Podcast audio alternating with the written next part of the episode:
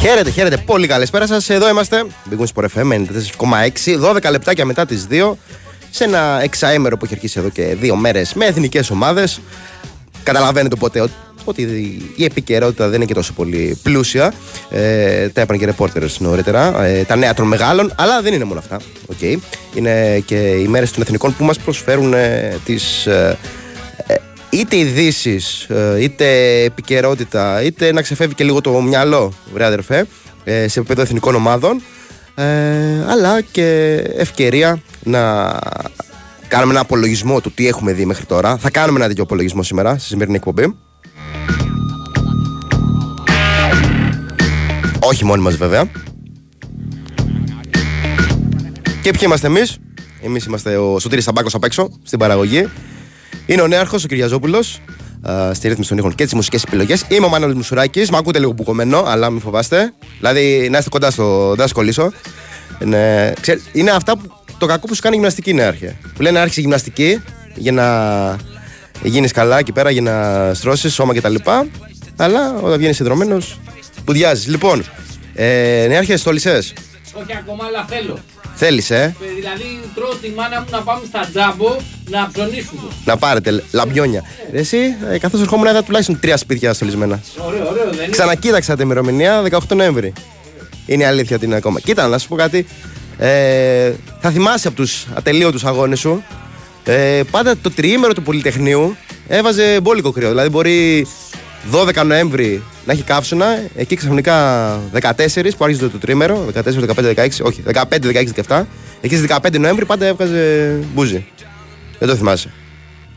Ε, ήμουνα μικρός. Ήσουν μικρός.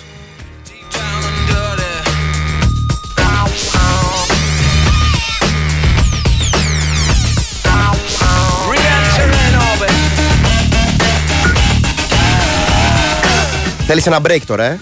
Ναι, τελικά. Να πάμε. Όχι, όχι, θα πάμε για break. Να τα βάλουμε κάτω σιγά σιγά μετά. Οπότε δώσε ένα break.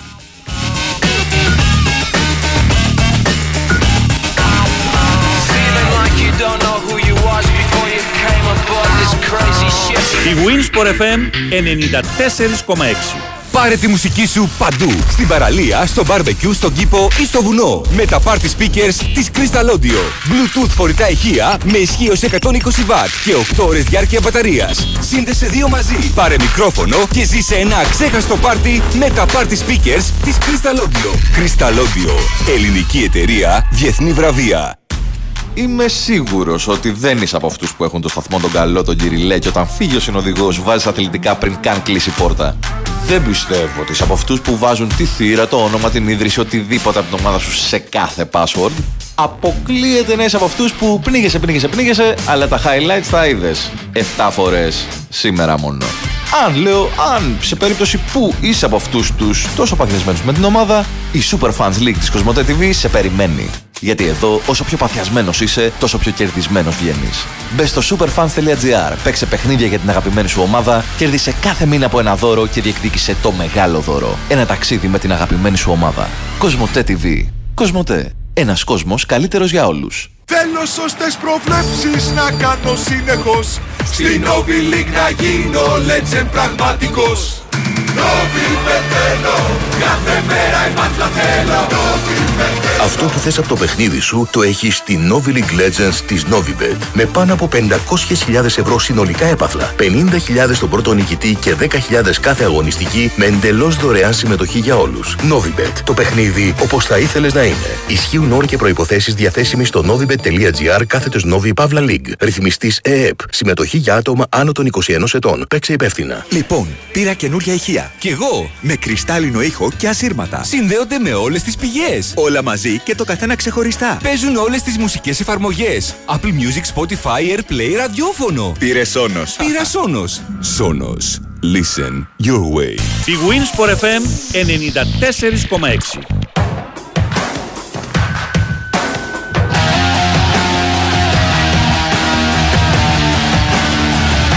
Εδώ είμαστε. Σε λίγο θα έχουμε και Χρήστο Ρομπόλη να τα πούμε τα του μπάσκετ. Γενικότερα το τι είδαμε σε αυτή τη διάβολο εβδομάδα. Χθες πάντως είδαμε μια εθνική. Οκ, ε, okay, φιλικό τεστ. Κόντρα σε μια ομάδα που δεν είναι και τόσο δυνατή που λέμε. Βέβαια Επειδή άκουγα αυτή τη βδομάδα ότι είναι ένα τεστ βάση που ίσως προ, προσομοιάζει με αυτό που θα συναντήσουμε, θα αντιμετωπίσουμε το προσεχή Μάρτη στα play-offs. Κατά ενενήντα εννιά τοις εκατό θα συμμετάσχουμε εκεί, αν δεν αλλάξει κάτι δραματικά.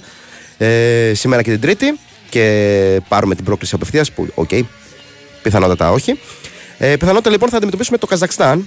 Πιθανότατα λέω, επειδή υπάρχει ακόμα πιθανότητα, ε, δεν έχει εξασφαλίσει την πρόκλησή του ε, η ομάδα του Καζακστάν. Ε, και λέγανε πολλοί ότι η Νέα Ζηλανδία προσομοιάζει ως ομάδα με το Καζακστάν. Ε, όσο έχω δει Καζακστάν, και για στοιχηματικούς λόγους, είναι μια πολύ επιθετική ομάδα. Οπότε νομίζω, και βάσει των όσων είδα χθες από τη Νέα Ζηλανδία, ότι είναι πολύ καλύτερη. Όχι απλά καλύτερη, πολύ καλύτερη. Και δεν θα πρέπει καθόλου να το πάρουμε αφιψηλού, ότι οκ, okay, το έχουμε με το Καζακστάν. Αλλά ε, νομίζω ότι το έχουμε. Ε, αυτή είναι η αλήθεια. Ότι όσο καλή ομάδα και με το Καζακστάν, αν φτάσουμε μέχρι εκεί, που όπως φαίνεται θα φτάσουμε, μπορούμε να περάσουμε αυτό το εμπόδιο, και μετά στον τελικό. Η Γεωργία είναι φυσικά πολύ, πολύ πιο δύσκολη, πιο δύσκολος αντίπαλος, αλλά νομίζω αυτή η ομάδα έχει δείξει ότι μπορεί να βρεθεί στην τελική φάση του Euro. Τι είδαμε χθες λοιπόν? Είδαμε έναν Κωνσταντέλια που σκέφτησε πόση ποιότητα, ρε φίλε. Αυτό, νομίζω αυτό μένει στο τέλος. Πόση ποιότητα έχει αυτός ο παίχτης. Από πού να το πιάσει? Από το πάρσιμο της μπάλας, από το ξεπέταγμα που έχει, το πώς βλέπει γήπεδο. Ε, συνδυάσε την παρθενική του συμμετοχή στο βασικό σχήμα με το πρώτο του γκολ, με τα γαλανόλευκα. Έφτιαξε ένα τρομερό δίδυμο με τον Τζιμίκα, εκεί αριστερά. Α, τι κρατάμε, κρατάμε τις στατικές φάσεις που πήρε πράγματι η εθνική. Έφτιαξε προϋποθέσεις, έχουμε και καλούς εκτελεστές. Παίρνουμε καλές, βγαίνουν ε, τα συστήματα, όπως φαίνεται, τις στατικές φάσεις.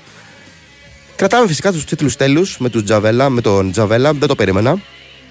Και για κάποιο λόγο εκεί στο φινάλε της αναμέτρησης, με το που μπήκε αλλαγή, α, η αλήθεια είναι ότι έκανα focus πάνω στο Τζαβέλα, πήρε το περιβραχιόνιο και έπαιζε με το γνωστό του πάθος.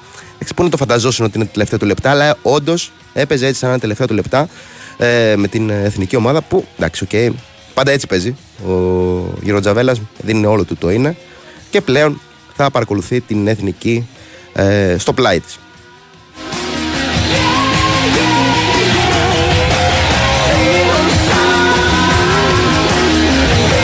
Φυσικά σε έπιασε και λίγη, μας έπιασε όλους ε, λίγη θλίψη, βλέποντας αυτή την εικόνα με τα κεκλεισμένων. Το έπιασαν στις κουβέντες τους, στα λόγια τους και οι παίκτες. Ο αρχηγός, για παράδειγμα, της Εθνικής, ο Τάσος Μπακασέτας. Ε, δεν είναι ωραία εικόνα. Νομίζω με τον ένα ή τον άλλο τρόπο θα μπορούσε να βρεθεί λύση.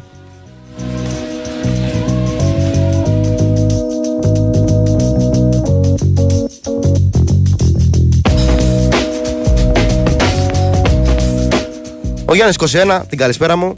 Ε, μου συνδέει λίγο ΑΕΚ με εθνική. Θα ήθελε Μπάλτοκ Γιαννούλη στην Ένωση.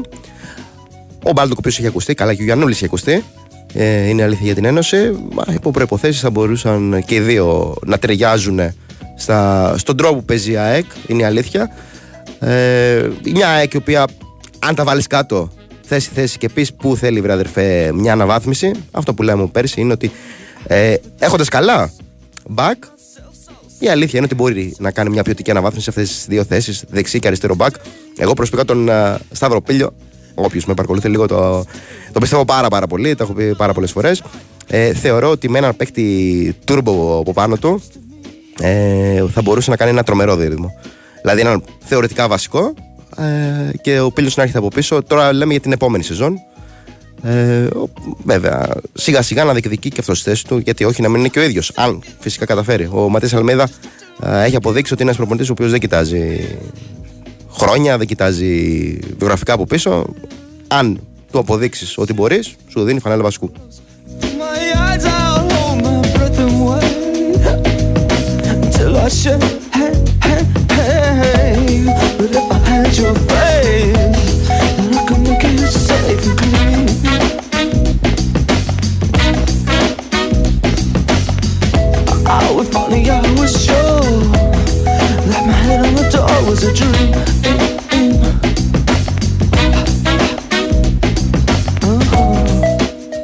Λοιπόν, τον προαναγγείλαμε, τον έχουμε μαζί στην παρέα μας, Χρήστο Ρομπόλη. Καλησπέρα, Χρήστο. Δεν ξέρω αν θες να ξεκινήσουμε από το χθεσινό παιχνίδι, από τα όσα μας είχε αφήσει αυτή η διαβολοβδομάδα, ή από τον ντέρμπι Πάο Κάρις, που είμαι σίγουρος ότι το δεις. Καλησπέρα. Χαίρετε. Καταρχάς πρέπει εγώ να ξεκινήσω να κάνω ερωτήσεις σήμερα, γιατί έχω μάθει κάτι για τα χθεσινά βράδια. Ναι. Κυκλοφορούσα με το καλογεράκι, αλλά Αλλά εντάξει. Δεν ακούγομαι έτσι από τα χθεσινά. Έχω δικαιολογηθεί. Ναι, εντάξει, οκ. Okay. Θα τα μάθουμε, μην ανησυχείς, θα βγουν όλα στη φορά, όπως πρέπει. Αύριο πρωί. Λοιπόν, ε, ναι. Κοίτα, νομίζω ε, θετικό ε, το πρόσημο αυτής της διαβολοβδομάδας, απόλυτα. Ε, ναι, δεν το συζητάμε. Τέσσερα στα τέσσερα σε διαβολοβδομάδα, αμφιβάλλον έχουμε κάνει. Δεν ξέρω καν αν έχουμε κάνει και δεν ξέρω αν ε, πρέπει να πάμε πολύ πίσω για να βρούμε, ας πούμε, μια τέτοια επίδοση. Αλλά πέρα από ε, τους πόντους μας αφήνει κάτι. Ενώ, ξέρεις, πέρα από, το, πέρα από τη βαθμολογία. Προφανώς μας αφήνει κάτι, ναι, σίγουρα. Κοίτα, ο Ολυμπιακός έκανε το καλύτερο του παιχνίδι στο τελευταίο παιχνίδι, απέναντι στην, στον Ερυθρό Αστέρα. Ε, αν θες να το πάρουμε έτσι λίγο χρονικά, γιατί ολοκλήρωσε την πέμπτη εκείνος υποχρεώσεις του. Και είναι πιο σημαντικό ότι τα κατάφερε έχοντας και πολλές απουσίες, πολλά προβλήματα τραυματισμών, εξομιλητίνοφ, εξομακίσει. Το καλό είναι ότι αυτοί οι δύο επιστρέφουν. Το κακό είναι ότι ο Γκος που τραυματίστηκε την Τρίτη στον αγώνα με τη Μακάμπη, αυτός θα θέλει το χρόνο του.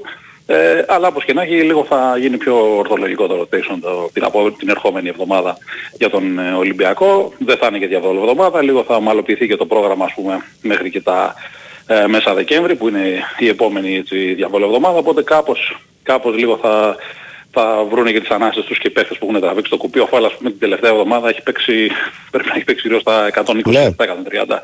Ε, γιατί ακόμα και στο πρωτάθλημα, εντάξει, που ήταν το μάτς με τον Προμηθέα, αλλά δεν υπήρχε ο Μιλουτίνοφ. Πήρε κάποιες ανάσεις από τον Τανούλη, αλλά έπαιξε πολύ και βάλε και τα τρία παιχνίδια της Ευρωλίγκας που έδωσε ο Ολυμπιακός από πέμπτη ως πέμπτη. Καταλαβαίνεις και εσύ ότι η κόπωση για ένα παιδί διακόσια δεκαπέντε και εκατόν τριάντα κιλά, ξέρω όπως είναι εκατόν είκοσι, δεν είναι καθόλου αμεληταία. Ε, προφανώς ο Ολυμπιακός ε, βρίσκεται και στην αγορά, αυτό είναι δεδομένο. Το παραδέχθηκε και ο Γιώργος Μπαλτζόκας. Mm-hmm. Ε, προφανώς όμως δεν είναι και πολύ εύκολη αγορά.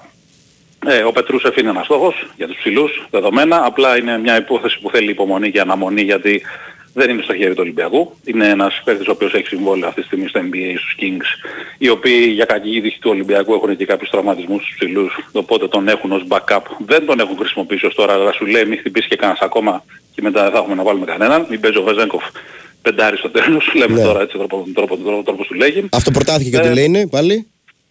Αυτό προτάθηκε ο Ντιλέινι. Νομίζω ότι ο Ολυμπιακός θα κοιτάζει και γκάρτ. Mm. Ε, Φαίνεται ότι κοιτάζει και γκάρτ. Ξαναλέω όμως δεν είναι εύκολο. Εγώ ας πούμε το delay είναι αν είναι σε μια καλή αθλητική κατάσταση, γιατί δεν ξέρουμε σε τι κατάσταση είναι. Από πέρυσι να παίξει. Τον έπαιρναμε ένα προσωρινό συμβόλαιο. Δεν θα, το, θα τον άφηνα. Ξέρει τον Μπαρτζόκα, το γουστάρι, τη φιλοσοφία του, είναι ένας καλός παίκτης. Και ας μην είναι στο επίπεδο ας πούμε που ήταν στη Λοκομοτήβ Κουμπάνο όταν τον είχε ε, συστήσει στο ευρύ κοινό ο, ο Μπαρτζόκας.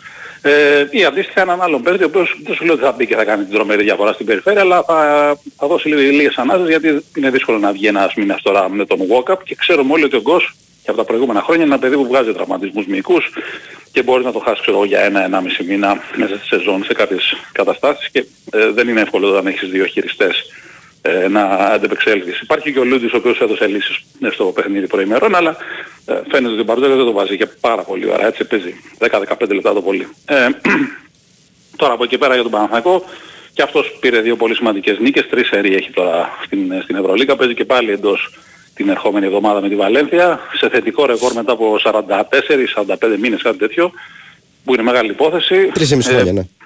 Ακριβώς, ψήνει για τον κόσμο του. Ε, αρχίζει και παίζει καλύτερα, αποκτά καλύτερη ροή στην επίθεση, αλλά νομίζω για μένα το πιο σημαντικό είναι ότι αρχίζει και καταλαβαίνει όλη η ομάδα ότι πρέπει να παίξει και καλή άμυνα για να καθαρίσει τα παιχνίδια. Και ενώ ας πούμε αυτή η ομάδα τα προηγούμενα χρόνια ήταν σαν να έβρισκε πάντα τρόπους για να χάνει στο τέλος, ακόμα και σε βραδιές που ήταν καλή ανταγωνιστική, έστω και αν δεν ήταν σε πολύ καλό επίπεδο ποιότητας και ταλέντου, τώρα πλέον έχει αρχίσει να, μάθει, να μαθαίνει να, να κερδίζει και παιχνίδια ακόμα που, που στραβώνουν. Γιατί και με τις Ζαλγκίρις και με τη Βίρτους υπήρχαν στιγμές που λες το πράγμα στραβώνει και, και θα το χάσει το παιχνίδι ο, ο Παναθηναϊκός. Ε, μπαίνει στο κούλημα ο Ναν σιγά σιγά, θέλει το χρόνο του. Ε, ο Μίτογλου κάνει εντυπωσιακή χρονιά, για μένα είναι το καλύτερο τεσάρι της Ευρώπης. Αν δούμε άμυνα, επίθεση, rebound, παιχνίδι στο post, παιχνίδι από μακριά, ε, όλα μέσα να τα βάλουμε. Και για τον Αταμάν, ε, από ό,τι φάνηκε. Και φυσικά ναι, και, για, και για τον Αταμάν, ναι, προφανώς, ο οποίος πρέπει να βγάλουμε και το καπέλο του Αταμάν, γιατί έκανε την κίνηση ΜΑΤ ε, στην τέταρτη περίοδο.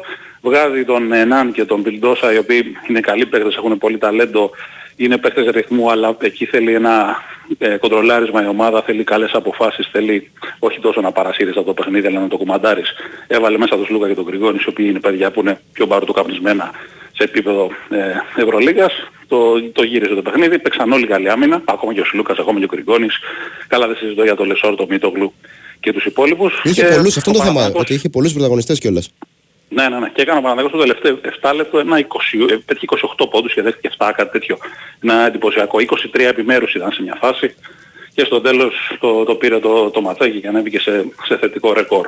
Ε, σίγουρα ευχάριστα, αλλά εντάξει, ακόμα υπάρχουν πολλά περιθώρια βελτίωσης και για τους μεν και για τους δε, και δεν πρέπει να, ε, όπως στις ήττες ας πούμε, δεν πρέπει να τα βάφουμε μαύρα, και τώρα πρέπει λίγο να έχουμε χαμηλά την μπάλα, γιατί ακριβώς, ακριβώς. Έχει ακόμα πολύ δρόμο, είναι πάρα πολύ μεγάλος ανταγωνισμός, το επίπεδο του ανταγωνισμού, αν εξαιρέσουμε τη, τη Real, άντε εγώ θα βάλω και την Μπαρτσελώνα που είναι ίσως ένα σκαλάκι παρακάτω, όλες οι άλλες ομάδες, όλες οι άλλες, αν βγάλουμε ξέρω εγώ δύο τρεις τέσσερις από την ουρά, βλέπε Βιλερμπάν, Άλμπα κτλ. Βράζουν στο ίδιο καζάνι λίγο πολύ. Δηλαδή θα είναι σε δύο τρεις νίκες διαφορά τουλάχιστον μέχρι την εικοστή εικοστή πέμπτη αγωνιστική.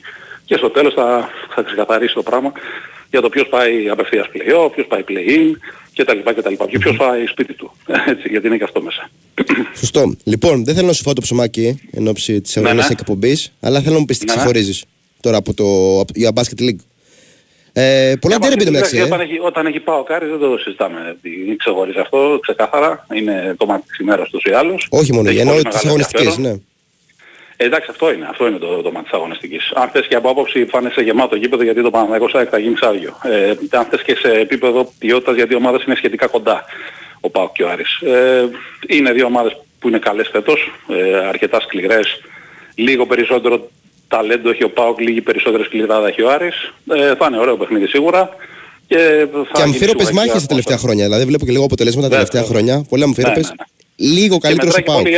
Και μετράει λίγο η έδρα. Σωστό, σωστό, ναι, κοίτα, ο ΠΑΟΚ ήταν γενικότερα και σε λίγο καλύτερη μοίρα τα τελευταία χρόνια, γιατί ε, ήταν και λίγο, και λίγο καλύτερα οικονομικά. Ο Άρης τώρα έχει αρχίσει λίγο να, ε, ξέρεις, να απαλλάσσει από τις αμαρτίες του παρελθόντος και η ομάδα έχει αρχίσει να ρολάρει, έχει τον κόσμο κοντά της, κάνει μια καλή πορεία στο Euro, κάποιο ΠΑΟΚ, έχει κάνει μεγάλες νίκες στο μπι σι ελ. Οπότε είναι δύο ομάδες που είναι σε καλή κατάσταση και θα γίνει ωραίο ματσάκι. Τώρα εντάξει, για το μάτι της Δευτέρας που είναι το Παναθηναϊκός ΣΑΕΚ, εντάξει, προβάδισμα έχει ξεκάθαρο Παναθηναϊκός, αλλά είναι και κλεισμένο των θυρών. Είναι ένα μάτς που έρχεται από δύο εβδομάδα και κόπος υπάρχει για τον Παναθηναϊκό. Αν μου πεις η ΑΕΚ απ' την άλλη σε δύο μέρες έχει ένα πιο κρίσιμο παιχνίδι από αυτό με τον Παναθηναϊκό.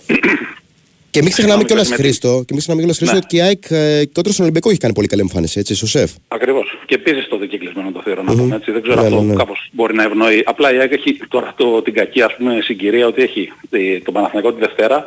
Την Τετάρτη έχει το κρίσιμο μας με τη θέση την Πολωνική, που αν το πάρει είναι πλέον με το ενάμιση πόδι, αλλά έχει απόλυτα ακόμα στους δεκαέξι απευθείας του μπι σι ελ. Και μετά πάμε.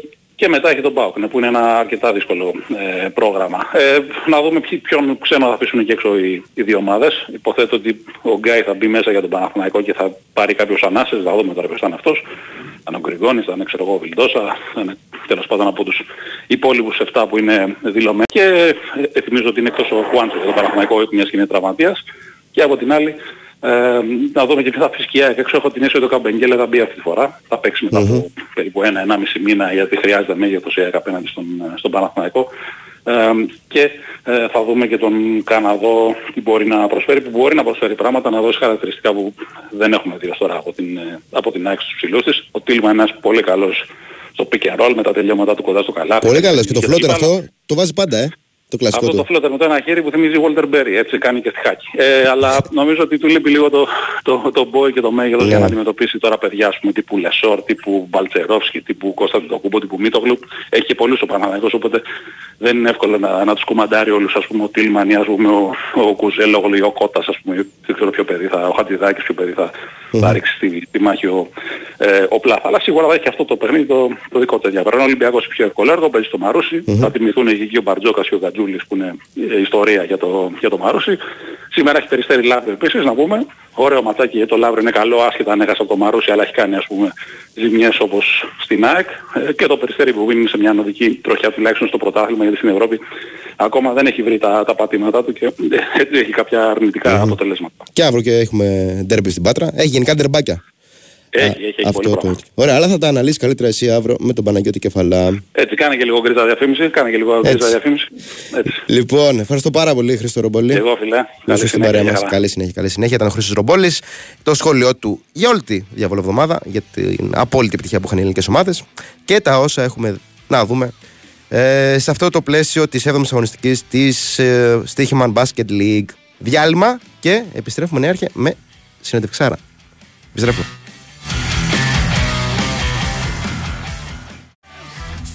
Εδώ είμαστε. Μπήκαμε στο Sport εφ εμ ενενήντα τέσσερα κόμμα έξι με Νέαρχο Κυριαζόπουλο, ρύθμιση των ήχων και τις μουσικές επιλογές. Με Σωτήρη Σαμπάκο στην οργάνωση παραγωγής. Μανώλη Μουσουράκης στο μικρόφωνο παρέολα μέχρι και τις ε, τέσσερις. Είπαμε ότι ε, okay, δεν είναι τόσο πλούσια η, η δισογραφία εντός των συνόρων και όσον αφορά τους ε, μεγάλους, εισαγωγικά. Αλλά η σημερινή μέρα νομίζω ότι είναι πολύ σημαντική, πάρα πολύ σημαντική και όχι μόνο για την ΑΕΚ αυτή καθ' αυτή, αλλά συνολικά για το ο, κομμάτι του προσφυγικού ελληνισμού, αφού εγκαινιάστηκε το Μουσείο Προσφυγικού Ελληνισμού στην α, ο Παπαρένα, ένα εκ των δύο μουσείων που θα υπάρχουν στο νέο γήπεδο της ΑΕΚ. Το άλλο φυσικά είναι εκείνο που θα αφορά την ιστορία της. Ήταν ε, πολύ ωραία και τα λόγια του θεμελιωτή αυτού του έργου, του Δημήτρη Μελισσανίδη, ο οποίος ε, χαρακτήρισε, αναφέρθηκε μαζί με το γήπεδο και τα δύο μουσεία, τα ανέφερε ως ε, τα τρία παιδιά ε, ουσιαστικά της ΑΕΚ. Ε, πραγματικά δεν το έχω επισκεφτεί ακόμα, αλλά έχοντας και εικόνες έχουμε τέλεια. Λοιπόν, θα το συνεχίσουμε μετά, μπορείτε να μπείτε εσείς ε, όσην ώρα θα συνομιλούμε και όλα, θα σας πούμε ποιον. Ε, να δείτε εικόνες, είναι πραγματικά εντυπωσιακές. Άλλο τελεία, θα αναφερθούμε εκ νέου σε αυτό το θέμα αργότερα. Αλλά τώρα θα πάμε να συζητήσουμε αυτό που είπαμε και στην εισαγωγή της εκπομπής, ότι okay, έχουμε κάνει μια μικρή παύση για τις εθνικές ομάδες, αλλά έχουμε την ευκαιρία να κάνουμε και έναν απολογισμό των όσων έχουμε δει μέχρι στιγμής. Και θα τον κάνουμε αυτόν τον απολογισμό παρέα με έναν προπονητή, ε, ο οποίος έχει πλούσια ε, εμπειρία από τις επαγγελματικές κατηγορίες, πέρσι και πρόπερσι. Ε, στην πρώτη με τον Ιωνικό, καλωσορίζουμε στην παρέα μας τον Δημήτρη Σπανό. Καλησπέρα κύριε Σπανέ, πώς είστε? Καλησπέρα, καλησπέρα κύριε Μασουλάκη, ευχαριστώ πολύ που με καλέσατε στην εκπομπή σας και ε, εύχομαι τα καλύτερα για σας. Ευχαριστούμε πολύ. Αίγιο, ε, σας πετυχαίνουμε νομίζω. Ε, τώρα Αίγιο, αλλά εντάξει, μία Αθήνα, μία Αίγιο, αλλά ε, η, η πατρίδα μου, ας πούμε, το πατρικό μου είναι, είναι στο Αίγιο. Ωραία, ωραία. Θα αρχίσω λίγο, πάμε λίγο γενικά. Καταρχάς, το θέμα μας είναι το πώς έχετε δει μέχρι στιγμής ε, και εσείς να συζητήσουμε ε, τις πρώτες αγωνιστικές στη Super League, στη στοίχημενη Super League. Ε, παρακολουθώντας τα απ' έξω, ε, πέρσι νομίζω κατά γενική ομολογία είδαμε ένα πολύ ανταγωνιστικό πρωτάθλημα. Βλέπετε κι εσείς ένα ανταγωνιστικό πρωτάθλημα φέτος? Ποιες είναι οι διαφορές? Κοιτάξτε, νομίζω ότι ε, μέσα στις άκρες οι διαφορές είναι ελάχιστες, είναι μικρές. Ε, και τα τελευταία δύο χρόνια μια βασική επισήμανση τουλάχιστον δική μου είναι ότι το χαρακτηριστικό του αθλήματος είναι ότι έχει πια ξεχωρίσει ένα πρωτάθλημα δύο ταχυτήτων. Mm-hmm. Δηλαδή οι πέντε μεγάλοι, οι Big Five, ε, νομίζω ότι ε, έχουν όντως ξεφύγει από τις υπόλοιπες ομάδες. Ε, δηλαδή το γνωστό Άρης, ΠΑΟΚ, Ολυμπιακός, Παναθηναϊκός, και νομίζω ότι ε, οι υπόλοιπες έχουν μείνει στάσιμες αναφορικά με, τι, με, τη, με τη δυναμικότητά τους. Δηλαδή είναι αυτό που ήταν πέρσι, ήταν πρόπερση. Να υπάρξει κάποια έτσι ομάδα η οποία θα ξεφύγει, όπως φαίνεται τώρα ας πούμε ότι είναι η Λαμία, ίσως να υπάρξει. Αλλά νομίζω ότι αυτή είναι η διαφορά των, των τελευταίων δύο χρόνων και θα, νομίζω ότι θα τη δούμε και τώρα και φέτος, ότι έχουν δυναμώσει πάρα πολύ μεγάλη και νομίζω είναι δύσκολο οι, οι μικροί να πάρουν κάτι από αυτούς. Νομίζω ότι εκείνη η διαφορά είναι μεγάλη.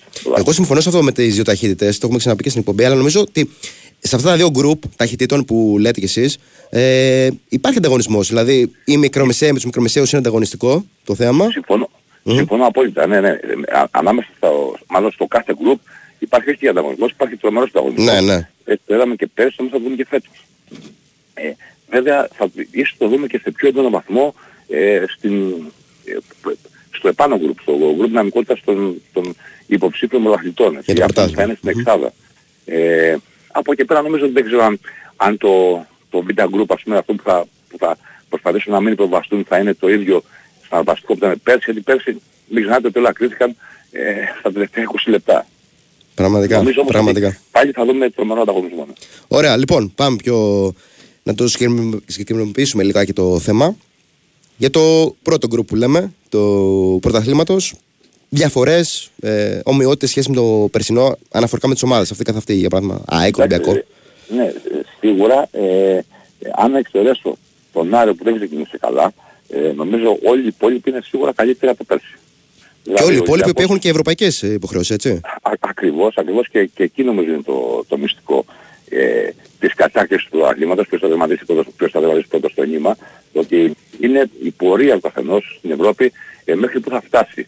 Ε, και νομίζω ότι αυτός ο οποίος θα μπορούσε να πάει πιο, πιο, πιο μακριά από όλους, ίσως να έχει διάφορα θέματα αναφορικά με το εγχώριο πρωτάθλημα. Mm-hmm. Ε, νομίζω όμως ότι όλες οι ομάδες ε, έχουν αυξήσει την δυναμικότητά τους. Ε, και λέγοντας ας πούμε ο Ολυμπιακός όντως ε, είναι αυτό που το προπονητής του, ότι φτιάχνει μια γέφυρα και πάνω στη γέφυρα προ, προχωράει, περπατάει. Μόνο που αυτή η γέφυρα γίνεται σιγά σιγά, ε, δείχνει πράγματα, έχει κάποιες καμπανεβάσματα γιατί έχουν αλλάξει πολλοί παίχτες. Έτσι ο ΠΑΟΚ νομίζω είναι πολύ καλύτερος από πέρσι με τα νέα παιδιά που μπήκαν στο, στην, στην ομάδα, αλλά το βασικό και με, με τις μεταγραφές που, που έγιναν, ο Παναθηναϊκός έχει αποδείξει βάθος και η ΑΕΚ είναι η γνωστή ΑΕΚ με την πολλή ένταση, την πολλή δύναμη, το πάθος, την έδρα, με ένα προπονητή ο οποίος ε, όλοι τον ξέρουμε για το πάθος, για, τη, για, το, για την καλή δουλειά που κάνει. Ε, νομίζω ότι ε, θα έχουμε πραγματικά μεγάλο ανταγωνισμό. Και δεν μπορεί να, δεν μπορεί να πει κάποιος ότι αυτός ή ο άλλος θα κόψει πρώτος στο νήμα. Είναι θέμα λεπτομέρειας και μάλιστα ε, ίσως και πάρα πολύ μικρές λεπτομέρειες για να, για να βγάλει κάποιος αποτέλεσμα. Mm-hmm. Είναι νωρίς να κάνουμε εκτίμηση, πρόβλεψη, ό,τι θέλετε? Είναι νωρίς εκατό τοις εκατό και εμένα η εκτίμηση μου είναι εξής, ότι ομάδες οι οποίες ε, φέρνουν μια... Ε, μάλλον φέρνουν την ομαδικότητά τους από την προηγούμενη χρονιά, ίσως να έχουν πιο πολλά μπόνους σε σχέση με τους άλλους. Δηλαδή ε, η ΑΕΚ, ο ΠΑΟΚ, ας πούμε, και ο Παναθηναϊκός, που είναι σχεδόν, ε, σχεδόν ίδιες ομάδες, ε, δεν μπορώ να πω ότι είναι ίδιες ομάδες, ε, σε σχέση με τον Ολυμπιακό έχουν, έχουν ένα πλεονέκτημα παραπάνω, γιατί ξέρετε όταν αλλάζεις ας πούμε mm-hmm. δέκα παίκτες, δώδεκα, δεκαπέντε, στην αρρώστια δεν είναι πράγματα εύκολα. Είναι και θέμα προπονητή, είναι και θέμα ε, ε, ικανότητας, είναι και θέμα ε, συγκέντρωσης των παιχτών, όρεξης, είναι πολλά. Δεν θέλω να αποκλείσω προς Θεού έτσι τον Ολυμπιακό και έναν Ολυμπιακό από όλα αυτά, αλλά βλέπω ότι ε, ε, βγάζουν πράγματα, ας πούμε, ε, η ΑΕΚ ε, ε, φαίνεται, όπως καταλαβαίνω, ότι ε, λίγο έχει σαν δεύτερη ταχύτητα το πρωτάθλημα, βλέποντας ότι θα πάει στα play-off ε, όντως καλύτερη από πέρσι, ε, παίρνοντας τα ντέρμπι. Ε, ο Ολυμπιακός θεωρώ ότι έξω να δει το πρώτο πρωτάθλημα, το ελληνικό και μετά το ευρωπαϊκό. Όμως αυτά είναι πάρα πολύ... Ε, είναι πάρα πολύ μικρή διαφορά νομίζω στο μυαλό ή στο πλάνο του κάθε προπονητή, γιατί είναι μεγάλες ομάδες και πρέπει ό, όλους τους στόχους να τους ε, ε, φέρνουν εις πέρα. Mm-hmm. ε, ναι, ουσιαστικά το πιάσετε και εσείς ο ίδιος ε, αυτό που μου είπατε, ε, αλλά θα σας ρωτήσω, ε, φαίνεται ε, ότι ο Παναθηναϊκός και η ΑΕΚ θα έβαζε και τον ΠΑΟΚ, αλλά έχει κάνει, όπως, είπες, όπως είπατε και εσείς, αρκετές αλλαγές. Είναι ομάδες με συνέχεια από πέρσι σε σχέση με τον Ολυμπιακό? Φαίνεται αυτός με γυμνό μάτι, φαίνεται μέχρι στιγμής στο πρωτάθλημα? Νομίζω στην, ε, ε, στη, στην ΑΕΚ ε, δεν φαίνεται για ένα μόνο λόγο. Για αυτό που είπα, ότι ε, ε, έχει λίγο αφήσει στην άκρη το, ε, κάποια παιχνίδια του πρωταθλήματος για να παίξει mm-hmm. την επόμενη Πέμπτη, την επόμενη Τετάρτη το ευρωπαϊκό παιχνίδι. Έτσι. Νομίζω ότι ε, φαίνεται, ε, φαίνεται έντονα. Ε, βέβαια, Ε, είπα ότι πρέπει, είναι, είναι, είναι μικρή λεπτομέρεια, δηλαδή ε, το να παίξει ένα παιχνίδι ε, Ολυμπιακός με μια μικρή ομάδα, όπως ας πούμε παράδειγμα μικρή, ξέρετε, μέσα σε εισαγωγικά, έτσι μην παρεξηγηθώ, με τον Πανσεραϊκό ας πούμε, έτσι, και να κερδίσει στο ενενήντα, είναι πάρα πολύ σημαντικό. Ε, ο Παναθηναϊκός αυτό ας πούμε το κερδίζει εύκολα τέσσερα μηδέν ή πέντε μηδέν. Αυτή νομίζω είναι η διαφορά της μιας ομάδας με της άλλης. Mm-hmm. ε, Ωραία. Πρόσωπα που έχετε ξεχωρίσει? Το, το πρόσωπο το οποίο δεν ξεχωρίζω, εγώ το ξεχωρίζω όλη η Ελλάδα και μάλλον και όλη η Ευρώπη, έτσι, και γίνεται και μεγάλη κουβέντα για αυτόν, είναι ο Κωνσταντέλιας. Κωνσταντέλιας. Φαίνεται, είναι αυτό το οποίο πραγματικά έχει πάρα πολύ μεγάλες δυνατότητες. Τα παραμέσα που λέγονται ακούγονται πραγματικά δεν τα ξέρω, και αν υπάρχουν θα πρέπει να τα λύσει, θα πρέπει να τα βελτιώσει, γιατί ε, θα κάνει κακό στον εαυτό του. Αλλά είναι αυτό το οποίο δείχνει πράγματα Ε, εξαιρετικά τρομερά και για την ηλικία του, και νομίζω ότι θα πρέπει να προσεχθεί ιδιαίτερα, όχι μόνο από την ομάδα του, αλλά και από όλο το ελληνικό πρόσωπο. Από παίκτες που ήρθανε, νέα πρόσωπα στην κατηγορία. Εντάξει, από παίκτες που ήρθανε, εντάξει, ε, ε, θα μπορούσαμε να πούμε τα τετριμένα, αυτό που λένε όλοι. Ο Έρσε του Ολυμπιακού, ο Ορτέγκα, ο... εγώ ένα πράγμα έχω να πω, ότι, και το έλεγα πάντα και το λέω και χρόνια, ένας πάρα πάρα πολύ καλός παίκτης, ο οποίος ε, επανήλθε, κάνει επανεκκίνηση, ε, νομίζω είναι ο, είναι ο Καμαρά του Ολυμπιακού. Πραγματικά, δηλαδή, πολύ καλός. Ένα, ένα παιδί το οποίο ε, άξιζε πριν κάποια χρόνια, ε, πριν ενάμιση με δύο χρόνια, ας πούμε, είκοσι και τριάντα εκατομμύρια ευρώ, έφυγε δανεικός, ξαφνικά ε, βέβαια έπεσε το, το τρανσφερ, γιατί δεν πολύ έπαιξε, ήρθε πάλι και έδειξε ε, τα, αυτά που έδειχνε και τότε. Νομίζω ότι και αυτός είναι ένας, είναι έτσι η επανεκκίνησή του, ήταν πραγματικά φανταστική και νομίζω ότι ε, θα, κάνει, θα κάνει αυτό που έκανε και πριν δύο χρόνια, θα φτάσει εκεί που αξίζει να φτάσει. Ε, ε, κοιτάξτε, το θέμα ξεδικιό είναι ότι ε, το να πούμε για τρία τέσσερα πρόσωπα νομίζω είναι, είναι εύκολο. Ε, αυτά τα πρόσωπα είναι πώς θα βοηθήσουν το σύνολο και νομίζω αυτό είναι το, το βασικό ε, δεδομένο για κάθε προπονητή και κάθε, κάθε ομάδα. Mm-hmm. Ωραία. Ε, είπαμε για το πάνω group που λέμε. Ε, πάμε και στο κάτω, το οποίο βέβαια είναι πιο διευρυμένο. Και αν, εντάξει, φαντάζομαι είναι νωρίς και πάλι να κάνουμε μια εκτίμηση πρόβλεψη, αλλά πώς το βλέπετε εσείς, το ότι ποιες ομάδες στο τέλος θα ζοριστούν πιο πολύ για την παραμονή? Κοιτάξτε, φαίνεται ότι ο Πας Γιάννενα, ο Πανατολικός, η Κηφισιά θα είναι τρεις ομάδες όπου θα παλέψουν πάρα πολύ έντονα για δύο θέσεις. Όμως δεν μπορούμε να αποκλείσουμε ομάδες που έχουν περισσότερους βαθμούς. Έτσι. Δηλαδή ε, ο Παναθηναϊκός για παράδειγμα έχει δείξει πράγματα τα οποία δεν τα περίμενε κανένας σαν ο Φώτιστος. Ε, η Λαμία θεωρώ έχει ξεφύγει γιατί έχει και καλύτερο ρόστερ. Μάλλον δεν έχει καμία σχέση το ρόστερ με όλα τα προηγούμενα χρόνια. Ε, έχει και δύο προπονητές από πέρσι. Που έχει, νομίζω. Ακριβώς. Ναι, ναι, ναι, βέβαια είναι πάρα, πάρα πολύ σημαντικό. Ε, νομίζω όμως ότι κάποια στιγμή ε, πέντε έξι ομάδες θα μπουν στον στο ίδιο παρονομαστή. Δηλαδή, ε, αν δείτε το πρόγραμμά τους, κάποιοι έχουν παίξει με πάρα πολύ δύσκολους αντιπάλους, κάποιοι έχουν στο, στο, στο μέλλον δύσκολους αντιπάλους. Ε, ξέρετε, πρέπει να τελειώσει νομίζω ο πρώτος γύρος για να mm. παίξουν όλοι με όλους. Είναι πολύ σημαντικό αυτό. Ε, γιατί όπως σας είπα και νωρίτερα, ότι οι, οι ομάδες του πρώτου γκρουπ δύσκολα δίνουν δυνατότητες σε μια ομάδα του δεύτερου γκρουπ να πάρει κάτι. Νομίζω όμως ότι ο Βόλος και ο Ατρόμητος Ε, σαν ρόστερ και σαν οντότητα ε, δύσκολα να κινδυνεύσουν. Ναι. Και ουσιαστικά για να το συνδέσουμε αυτό που λέγαμε για τα δύο γκρουπ, η μοναδική ομάδα που έχει χάσει από τους πάνω ε, βαθμούς ε, από λεγόμενους μικρότερους είναι η ΑΕΚ. Ε, αν βάλουμε και τον ΠΑΟΚ μέσα για τη μάχη του τίτλου, είναι και ο ΠΑΟΚ που έχασε βαθμούς στον Όφη. Μια ΑΕΚ η οποία χάνει βαθμούς εκεί, έχει χάσει τουλάχιστον βαθμούς εκεί, αλλά τους παίρνει στον ντέρμπι. Οπότε μπορεί να φιλοδοξεί ότι στα play-offs θα έχει το πανεφέρει. Είναι αυτό που είπαμε νωρίτερα για την ΑΕΚ, ότι ε, ξέρετε, ε, ναι όντως έχασε, έχασε, έχασε τα παιχνίδια, έχασε το παιχνίδι στον, στον Όφελα, ξέρετε, δεν, δεν έπαιξε καλά όμως. Σε όλα τα παιχνίδια ε, βλέπεις, τα, βλέπεις τα, τα στατιστικά της, βλέπεις μια ομάδα η οποία δεν έχει καμία ε, διαφορά από πέρσι, ε, όντως πήγε τον αντίπαλο, όντως κάνει αυτό που έκανε και πέρσι ε, και θα έρθουν οι νίκες, είναι δεδομένο αυτό. Και αν τις κάνεις στα ντέρμπι, νομίζω είσαι καλύτερα από το ναι, ναι. τους μικρούς. Δεδομένο ότι το πρωτάθλημα κρίνεται πολύ στα play-offs, έτσι. Ναι, νομίζω είναι δεδομένο και είναι και, και, είναι και σίγουρο θα κρυφθεί εκεί. Mm-hmm. Έτσι, δηλαδή στα μεταξύ τους παιχνίδια και κάτι το οποίο θα είναι συναρπαστικό κατά τη γνώμη μου. Αν, αν κρίνουμε και από τα περσινά, που μέχρι τρεις-τέσσερις εβδομάδες πριν το φινάλε είχαμε ε, τουλάχιστον τέσσερις ομάδες. Οκ, okay, στις τελευταίες δύο εβδομάδες ε, έχει ξεχωρίσει το πράγμα ανάμεσα σε ΑΕΚ. Ε, ε, ε, ε, εγώ, εγώ νομίζω ότι φέτος Ε, ενδέχεται να πάει και μέχρι το τέλος, δηλαδή μέχρι, να πάει μέχρι το τελευταίο λεπτό, μέχρι το τελευταίο παιχνίδι, mm. γιατί νομίζω θα, θα είναι πιο συναπαστικό πρόβλημα στο, ε, στο γκρουπ δυναμικότητας στον το μεγάλο. Το μεγάλο. Ωραία. Επειδή ξέρω το παρακολουθείτε, ε, δεν ξέρω αν θέλετε να πούμε κάτι άλλο για, το, για την πρώτη κατηγορία, θα σας πηγαίνα στη δεύτερη.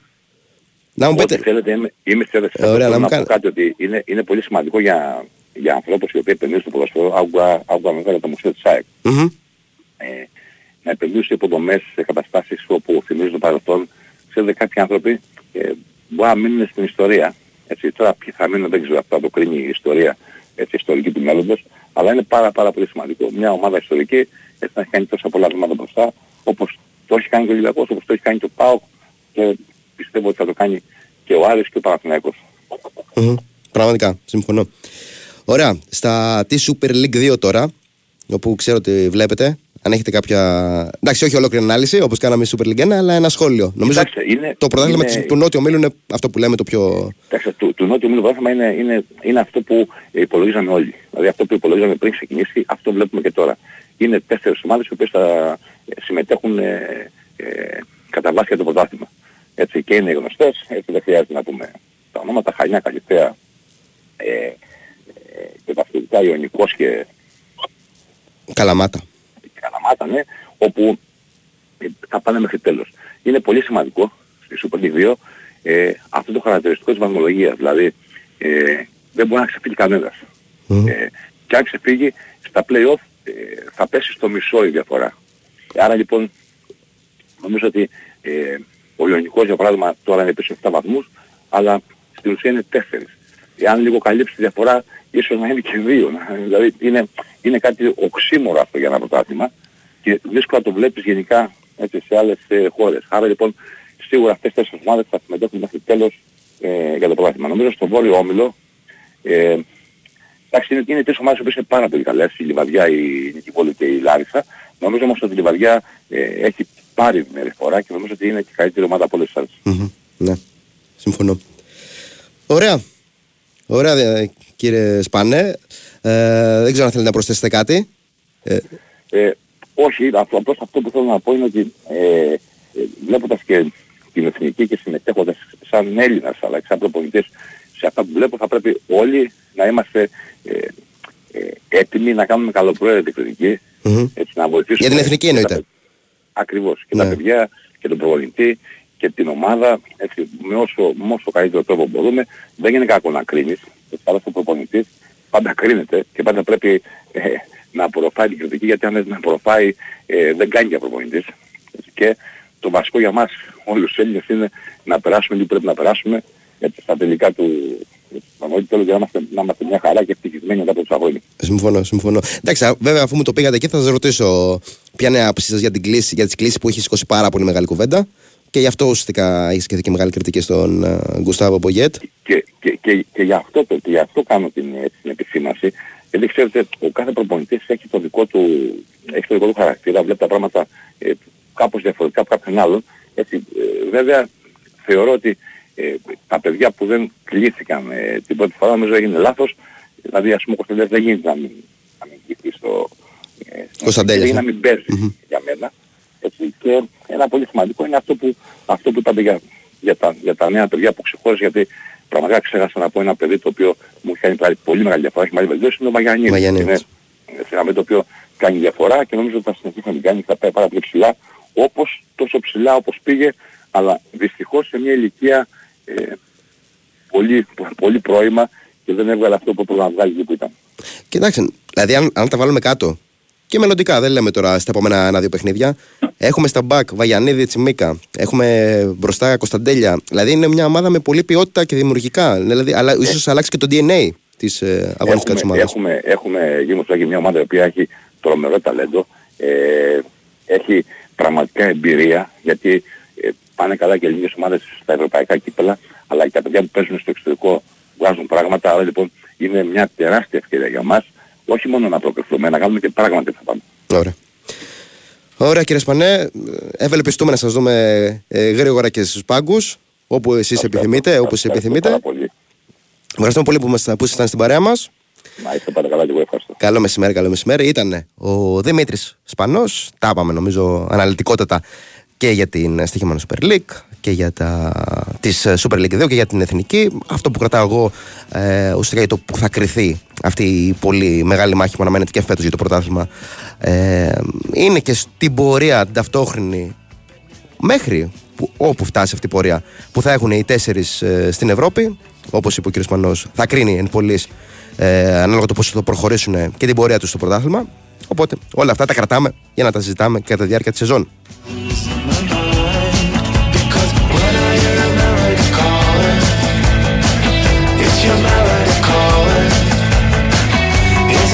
Λέει εδώ πέρα ο φίλος ότι ασχέτως αποτελεσμάτων στις τελευταίες πέντε αγωνιστικές καλύτερο ποδόσφαιρο παίζει η νίκη Βόλου από τον Λιβαδιακό, πιο θεαματικό, έχει και την πρώτη επίθεση εξάλλου. Εδώ αυτό που θα πω εγώ είναι πού να το δούμε εμείς.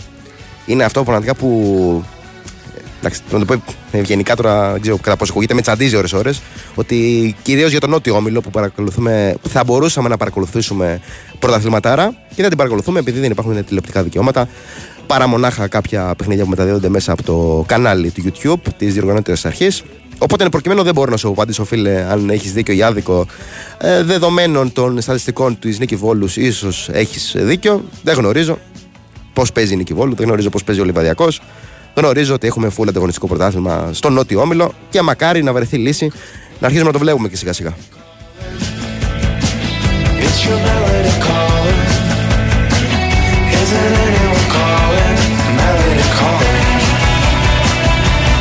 Αλλά αναμφισβήτητα είναι μια πολύ πολύ ιστορική ομάδα, η Νίκη Βόλου. Uh, και ο Λεβαδιακός, αλλά τώρα μιλάμε για την Νίκη Βόλου, με το μήνυμα που έστειλε ο φίλος. Η αλήθεια είναι ότι δεν ξέρω αν θέλεις, ε, θύμισε μου εσύ φίλε που λογικά είσαι για το Βόλο. Ε, τι είχε γίνει όταν είχε ανέβει η Νίκη Βόλου, επειδή θυμάμαι ότι ενώ έχει πάρα πολύ κόσμο και το δείχνει κάθε χρόνο, κάθε σεζόν, τότε δεν, είχε, δεν πήγαινε πολύ κόσμο στο γήπεδο όταν είχε ανέβει στην πρώτη κατηγορία. Δεν ξέρω αν είχε συμβεί κάτι, δεν θυμάμαι.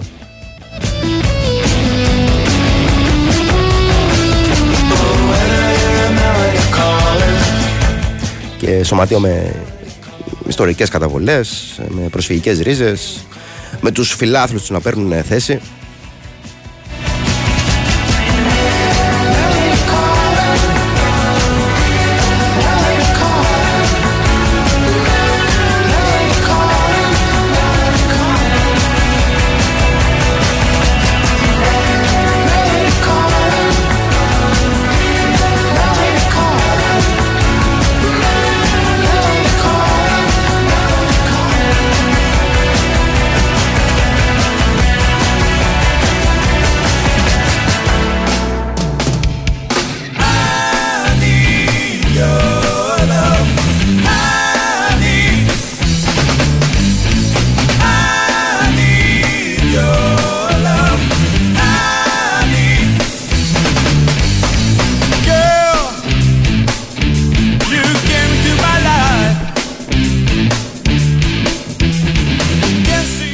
Και μιας και λέγαμε για τη Super League δύο, α, θυμίζω ότι στις τρεις είναι η αναμέτρηση Εγάλαιο Ολυμπιακός Β.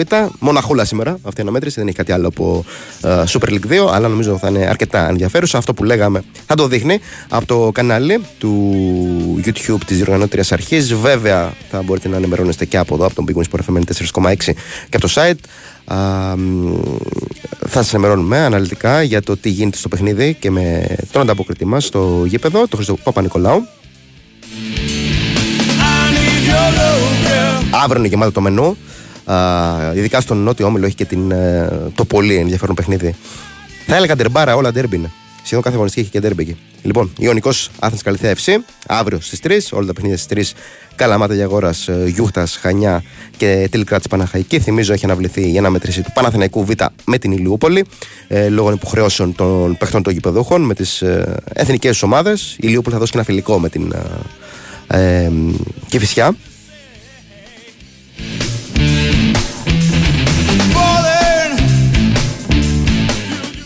Για τον ίδιο λόγο έχει αναβληθεί αύριο και το ΑΕΚ Β με την Κοζάνη. Τρεις η ώρα αύριο, Καμπανιακός Ηρακλής, Απόλλων Πόντου Αιωλικός και Αναγέννηση Καρδίτσα Λεβαδιακός. Το πρόγραμμα ολοκληρώνεται για τον Βόρειο Όμιλο τη Δευτέρα με τον Νίκη Βόλο ε, Μακεδονικός.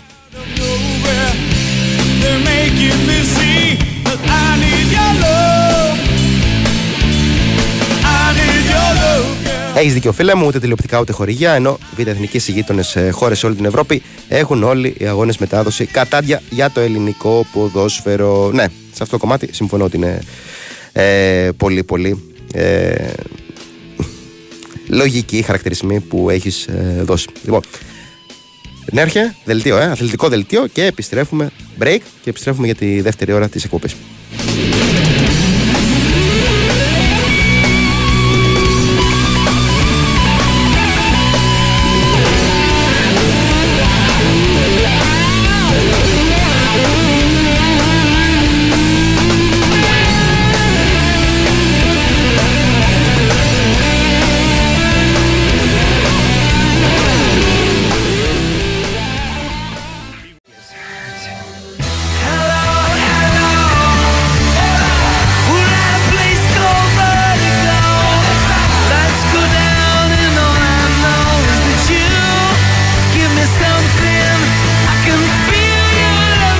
Εδώ είμαστε, Big Wings Sport εφ εμ ενενήντα τέσσερα κόμμα έξι με Νέαρχο Κυριαζόπουλο στην ρύθμιση των ήχων και τις μουσικές επιλογές. Σε λίγο και με καφέ, νέο, έτσι σωστός. Με Σωτήρη Ταμπάκο στην οργάνωση της παραγωγής. Χωρίς καφέ. Και Μανώλη Μουσουράκη με τσάι στο μικρόφωνο μέχρι και τις τέσσερις παρεούλα.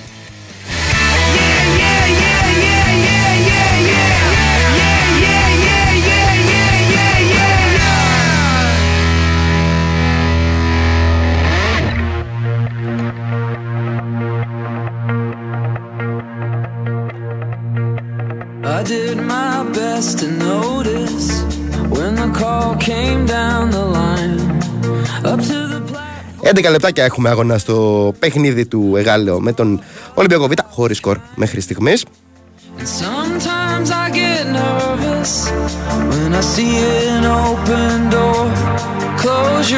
Πριν από λίγο ολοκληρώθηκε η αναμέτρηση της Εθνικής Νέων απέναντι στη Λιθουανία για τη δεύτερη αγωνιστική της πρώτης προγραμματικής φάσης του Euro κάτω δεκαεννιά, όγδοος όμιλος που συμμετέχει η Εθνική Νέων, ένα α, τουρνουά που διεξάγεται, όμιλος που διεξάγεται στην Ατάλια της Τουρκίας. Α, μια νίκη που ήρθε με ανατροπή, ε, αφού οι Λιθουανοί προηγήθηκαν με τον Γιανσόνας στο δωδέκατο λεπτό. Το αντιπροσωπευτικό μας συγκρότημα το έφερε τούμπα.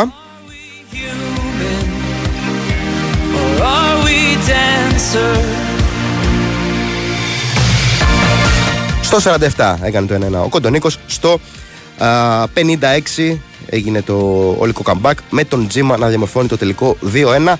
Ε, επόμενο ραντεβού για την Εθνική Νέων την Τρίτη, την προσεχή, εικοστή πρώτη Νοέμβρη, στις τρεις η ώρα θα υποδεχτεί, θα, υποδεχτεί, θα κοντραριστεί με την οικοδέσποινα Τουρκία για την α, τρίτη και τελευταία αγωνιστική της α, πρώτης προκριματικής φάσης.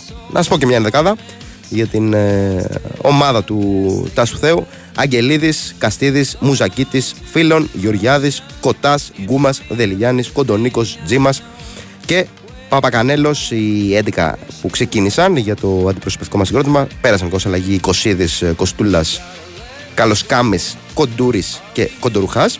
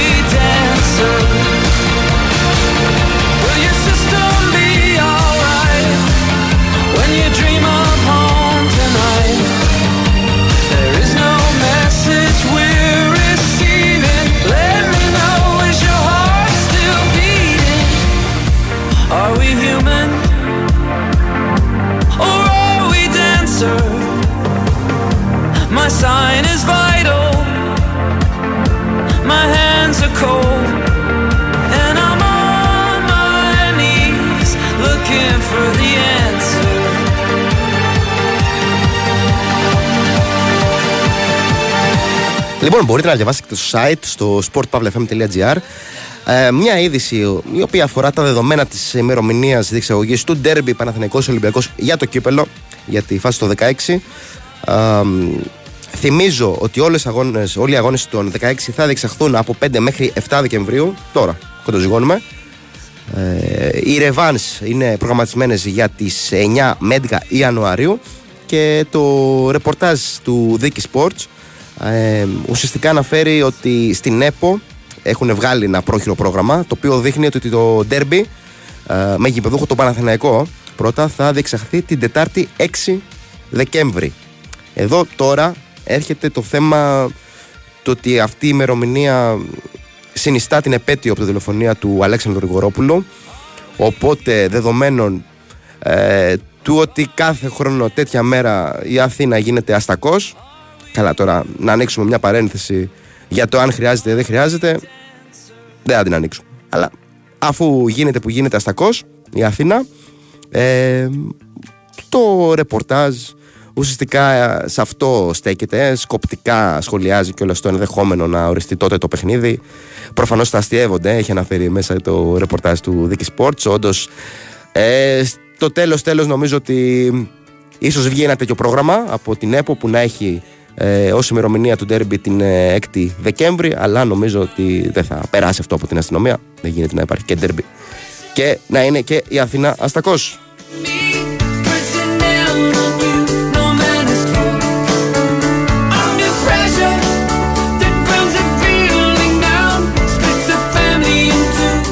Του Αγίου Νικολάου είναι έξι Δεκέμβρη, όπως μου λέει ο Νέαρχος, αλλά θέλω να με ενημερώσει Νέαρχη γιατί λέμε γίνεται αστακός η πόλη όταν ε, έχει φουλ αστυνομοκρατία. Δεν ξέρεις, ε, από ό,τι καταλαβαίνω. Όχι, ερώτηση ήταν να με κάνεις σοφότερο. Επειδή έχεις γνώση. Για δεν μπορείς να βοηθήσεις αυτό. Πολίτες, να τους προστατεύουν. Όχι, γιατί λέμε την έκφραση γίνεται αστακός. Δεν, το... δεν γνωρίζω, εντάξει.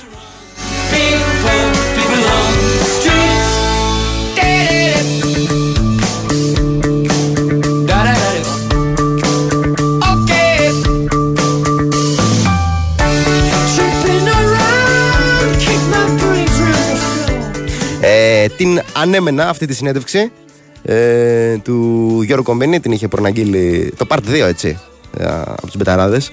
Είχε βγει το Part ένα, όπου θα, αναφερ, θα αναφερόταν και στο περιβόητο ΠΑΟΚ ΑΕΚ του δύο χιλιάδες δεκαοκτώ. Ε, έχει ανέβει στο site. Καλά, έχει ανέβει προφανώς η συνέντευξη των ε, παιδιών. Ε, αλλά έχει ανέβει και στο site ε, εδώ το δικό μας. Ε, όσοι θέλετε να μπείτε να δείτε ε, και γραπτά τα όσα έχει αναφέρει ο Γιώργος Κομίνης. Τίτλο θα σας διαβάσω. Είναι offside το goal. Ποιος το κυρώνει εδώ μέσα? Ζούσα υπό το καθεστώς του φόβου.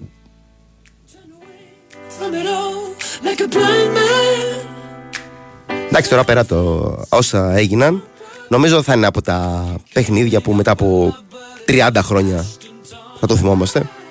Όσοι δεν το θυμούνται θα το μαθαίνουν από τους πρεσβύτερους. Ε, και στο τέλος, όποια άποψη και να έχει ο καθένας για το για, αν ήταν offside, δεν ήταν offside, αν έκανε καλά ο Κομίνης, δεν έκανε καλά ο Κομίνης. Ε, νομίζω μένει το ότι ήταν ένα παιχνίδι που έχει σημαδέψει ε, την, ε, το ελληνικό ποδόσφαιρο. Ίσως ήταν από τα παιχνίδια που έδειξαν ότι χρειαζόμαστε το βι έι αρ.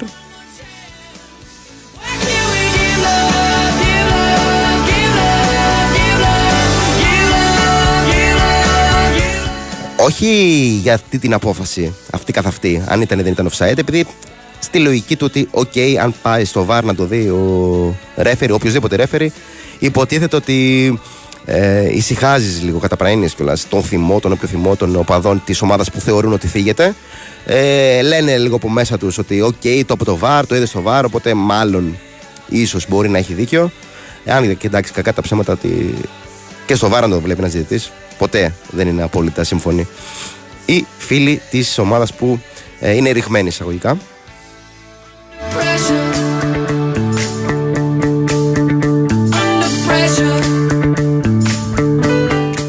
Πάντως ε, είναι χαρακτηριστικό ότι και αυτή η φάση, όπως και κάθε άλλη φάση η οποία γίνεται, ε, μπαίνει στο τραπέζι για το τι ισχύει από θέμα κανόνων, είναι νόμος και κανόνας ότι όταν γίνει, όταν λάβει χώρα ή κάσοτε αυτή η φάση και βγούμε όλοι στα μαχαίρια, ξέρω εγώ, να λέμε ο καθένας την άποψή του, είναι, δεν είναι offside, Uh, μετά αρχίζουν σοριδών να γίνονται τέτοιες φάσεις στο εξωτερικό. Το λέω αυτό επειδή όταν είχε γίνει η εν λόγω φάση με τον Μαουρίτσιο, το επόμενο διάστημα άρχιζε να γίνονται στα καπάκια.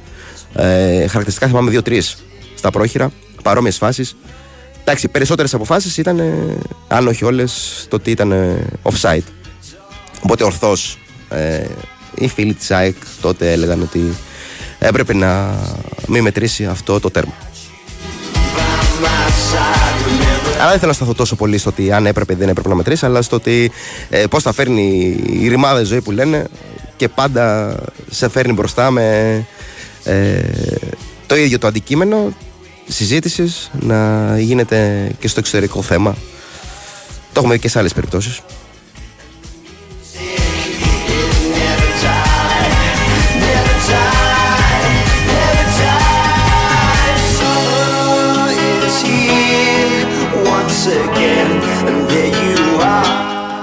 Ο Γιώργος Κομίνης, ο οποίος σε αυτή τη συνέντευξη α, μ, αναφέρεται φυσικά στη φάση του offside, ενώ το, ανέφερε μεταξύ άλλων το πιο σημαντικό νομίζω που πρέπει να κρατήσουμε, ότι τον απείλησαν ακόμα και για την οικογένειά του ε, για να μετρήσει αυτό το γκολ, και πως εν συνεχεία ζούσε υπό το καθεστώς του φόβου.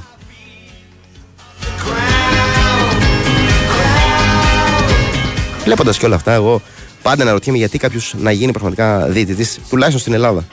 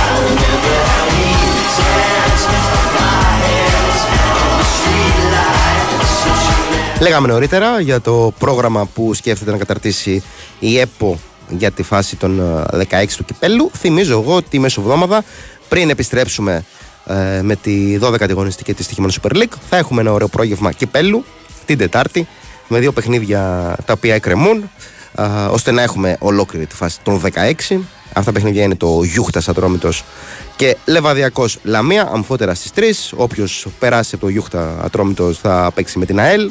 Όποιος περάσει από το Λεβαδιακός Λαμία θα παίξει με τη νίκη Βόλου, και έτσι θα έχουμε τη φάση των δεκαέξι του Κυπέλλου Ελλάδας.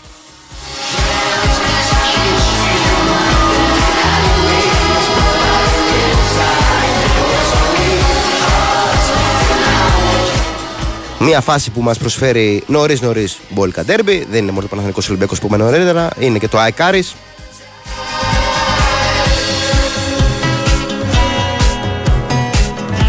Και για να μην θυμώνουν οι φίλοι της εκάστοτε ομάδας με τους όρους ντέρμπι, δύσκολα παιχνίδια τουλάχιστον.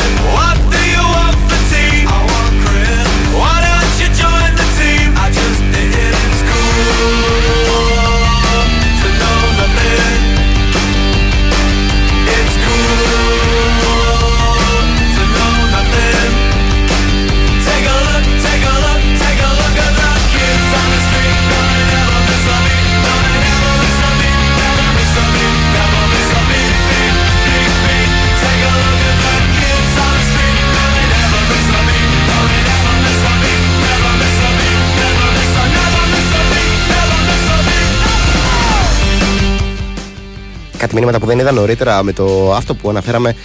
Το ερώτημα που έθεσα, το ρητορικό πιο πολύ, για το γιατί ονομάζεται αστακό, γιατί χαρακτηρίζουμε ως αστακό την πόλη όταν ε, έχουμε φουλ ε, αστυνομία στους δρόμους για την εκάστοτε ε, περίσταση. Ε, Κατά τώρα περίσταση εισαγωγικά, έτσι, με το, δεν είναι κόμπο, δεν είναι ο σωστός όρος. Λοιπόν, πώς γίνεται η πόλη να γίνει αστακός όταν ο αστακός είναι χωριός στην Ετωλοκαρνανία, δεν ρωτάτε ένας φίλος, ο οποίος νομίζω ο ίδιος συνεχίζει και μας δίνει την απάντηση. Ε, αρχικά λέγεται το Μεσαίωνα, ότι τον αστακό εμπνεύστηκαν οι πανοπλίες στο Μεσαίωνα. Μοιάζει έτσι οχυρωμένος όπως είναι η φυσιολογία του. Εξού και η έκφραση. Ε, και συνεχίζεται, νομίζω, άλλο μήνυμα είναι αυτό από άλλο φίλο. Ε, ότι η έκφραση αστακός είναι προφανής λόγω του σωματότυπου του όντος. Και όταν θέλουμε να τονίσουμε το πόσο ανοιχτομάτης είναι κάποιος, χρησιμοποιούμε το μάτι της ουγαρίδας. Σωστό, σωστό.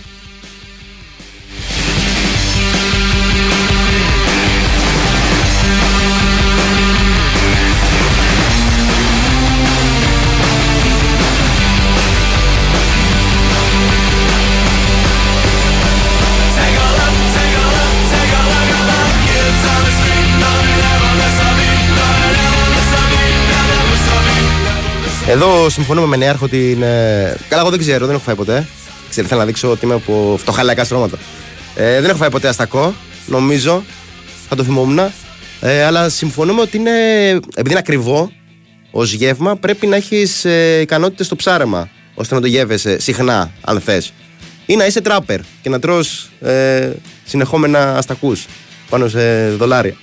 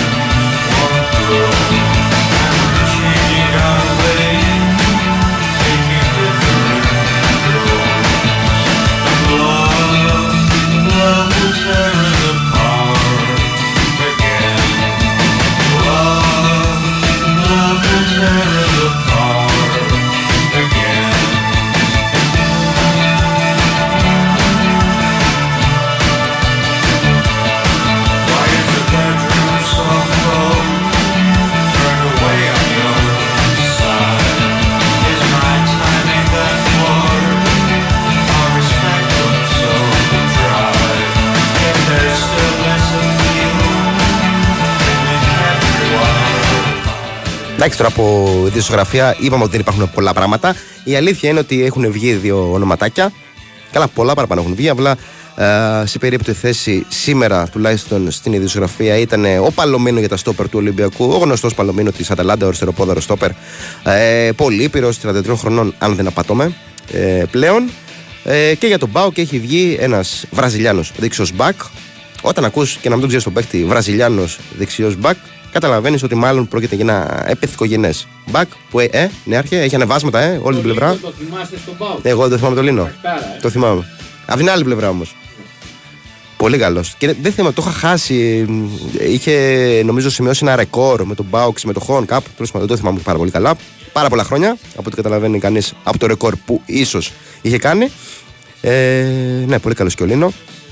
Ο Βίλιαμ, λοιπόν, ο εικοσιοκτάχρονος Βραζιλιάνος της Κρουζέιρο, ε, φέρεται να είναι στα ραντάρ του ΠΑΟΚ. Να τσεκάρετε για την ε, θέση όπου έχει πολλούς ο ΠΑΟΚ, αλλά όπως έχουμε νομίζω συμφωνήσει περισσότεροι, δεν έχει τον έναν, αυτό που λέμε, τον μπάμπα από τα δεξιά. Ε, θέλει ποιοτική αναβάθμιση και εκεί και στα δεξιά, θέλει και στα στόπερ. Αν όχι τώρα, τουλάχιστον εν ώψη της νέας σεζόν. Ε, λείπει πολύ ένας Σίνγκασον, για παράδειγμα, για τα στόπερ. Αλλά και στο δεξιά άκρο της άμυνας λείπει ένας παίκτης όπου, ξέρετε, θα είναι το σημείο αναφοράς, όπως είναι ο μπάμπα αριστερά. Ε, για, ένας, για έναν Βίλιαμ, ο οποίος ε, είχε πάει στη Βόλσμπουργκ το δύο χιλιάδες δεκαεπτά, όταν και αποχώρησε ο Αντελίνο Βιερένια για να πάει από Βόλσμπουργκ ΠΑΟΚ. Ένας Βιερένια που παίζει δεξίος μπακ τότε στη Βόλσμπουργκ. Οπότε αν τα βάλει κάποιος κάτω και τα συνδέσει, ο Βίλιαμ ήταν ο αντικαταστάτης του Βιερίνια στη Βόλσμπουργκ και ίσως αποτελέσει, αν ολοκληρωθεί όλο το deal αυτό, και τον αντικαταστάτη του, Παου, του Βιερίνια. Και τώρα στον ΠΑΟΚ, ένας Βιερίνια όπως φαίνεται θα κρεμάσει τα παπούτσια του στο φινάλι της σεζόν. Όλα αυτά βέβαια ίσως, ίσως, ίσως είναι φιλολογικά. Μου κάνει νόημα ο Νέαρχος. Πάμε σε πολιτικό και επιστρέφουμε για το τελευταίο μισάριο της εκπομπής με Euro. Πολύ Euro.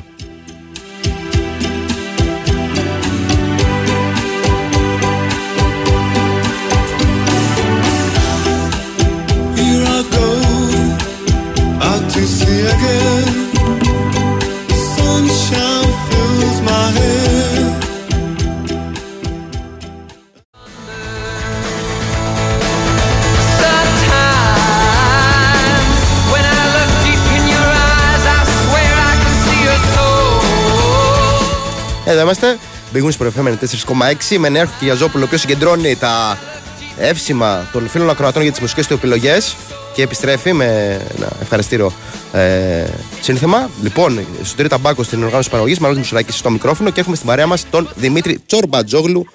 Να τα πούμε για τα του ΠΑΟΚ, ο οποίος, οκ, okay, ε, διακοπάρει. Ε, ρεπό δεν έχει, σωστά. Καλησπέρα, Δημήτρη. Καλησπέρα, Δημήτρη. Αλλά έχει πολλούς παίκτες. Αύριο ρεπό. Έχει προπόνηση δηλαδή σήμερα. Ναι, ναι, έγινε σήμερα προπόνηση. Α, οκ, οκ. Okay, okay. Αλλά έχει και πολλούς παίκτες κιόλας που στις εθνικές ομάδες. Έπαιξε και ο Τζίμας νωρίτερα. Ναι. Ε, είναι από την πρώτη ομάδα, ξέρω εγώ, εφτά οκτώ πρέπει να, να απουσιάζουν. Mm-hmm. Άλλοι τρεις με, με προβλήματα. Ας πούμε ότι το, το ένα τρίτο του ρόστερ δεν ήταν σε θέση να, να προπονηθεί. Ε, ευτυχώς κάποιοι θα, θα γυρίσουν ε, γρήγορα από Δευτέρα, αφού αύριο παίζει Σερβία-Βουλγαρία και οι δύο μεσοεπιτικοί, ο Ζιεύκοβιτς με τον Δεσπότοφ, από Δευτέρα θα, θα επιστρέψουν και θα έχουμε αρκετές προπονήσεις μέχρι να, ε, ενσωματώ, μέχρι να παίξει ο ΠΑΟΚ το επόμενο μάτς, είτε είναι Σάββατο είτε είναι Κυριακή κόντρα στον Πασεραϊκό, με αυτή την εκκρεμότητα που, mm. που υπάρχει, με την έδρα και την αλλαγή που πιθανότητα θα, θα έχουμε. Ε, θα γυρίσουν οι Έλληνες προφανώς από, από Τετάρτη. Σε γενικές γραμμές θα είναι μια δύσκολη εβδομάδα και εδώ είναι ένα ζήτημα. Δεν είναι τόσο απλό να αλλάξει η μέρα διεξαγωγής του παιχνιδιού και από Κυριακή να πάει Σάββατο, με τον ΠΑΟΚ να έχει τόσους διεθνείς που κάποιοι, ξέρω, θα προπονηθούν Πέμπτη και κάποιοι άλλοι Παρασκευή.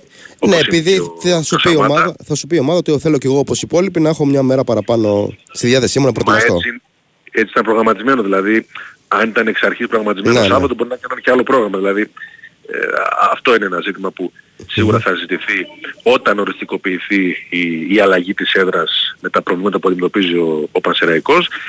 Ε, έπαιξε ο Τζίμας λοιπόν που έχει κι άλλο παιχνίδι, οι Έλληνες ε, διεθνείς, περιμένουμε να τους δούμε ε, με τη Γαλλία, όποιος ε, παίξει. Αυτό το σπουδαίο παιχνίδι της Σερβίας με τη Βουλγαρία που λογικά θα σφραγίσει την παρουσία των Σέρβων στο, στο Euro. Ε, ο Σαμάτα θα αργήσει πολύ, παίζει την Τρίτη ένα ακόμη παιχνίδι ε, σε άλλη Ήπειρο αυτός. Mm-hmm. Δεν ξέρω πώς θα παίξει και αν θα παίξει τον επόμενο αγώνα του, του ΠΑΟΚ. Ε, ο Μπάμπα είναι έξω, ο Μπάμπα κάνει τη θεραπεία του και σίγουρα θα υπάρχει ένα άγχος και μέσα στην εβδομάδα για το πότε και αν θα μπει, με σκοπό να ετοιμαστεί κυρίως για τον αγώνα της τριάντα Νοεμβρίου στη, στη Φραγκφούρτη. Αυτό είναι το άγχος και αυτός είναι ο στόχος για τον ε, κορυφαίο μπακ του, του ΠΑΟΚ.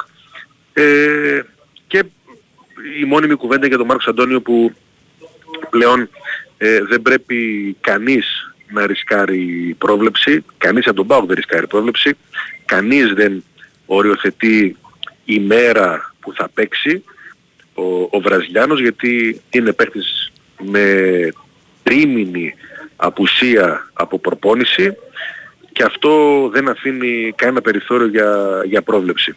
Πηγαίνει μέρα-μέρα, ε, δεν έχει φτάσει σε, σε full ε, ρυθμό προπόνησης ε, και γι' αυτό είναι πάρα πολύ επιφυλακτική στον, ε, στον ΠΑΟΚ και δεν υπάρχει κανένα κα, σημείο, καμιά αναφορά για το πότε αναμένεται να, να παίξει.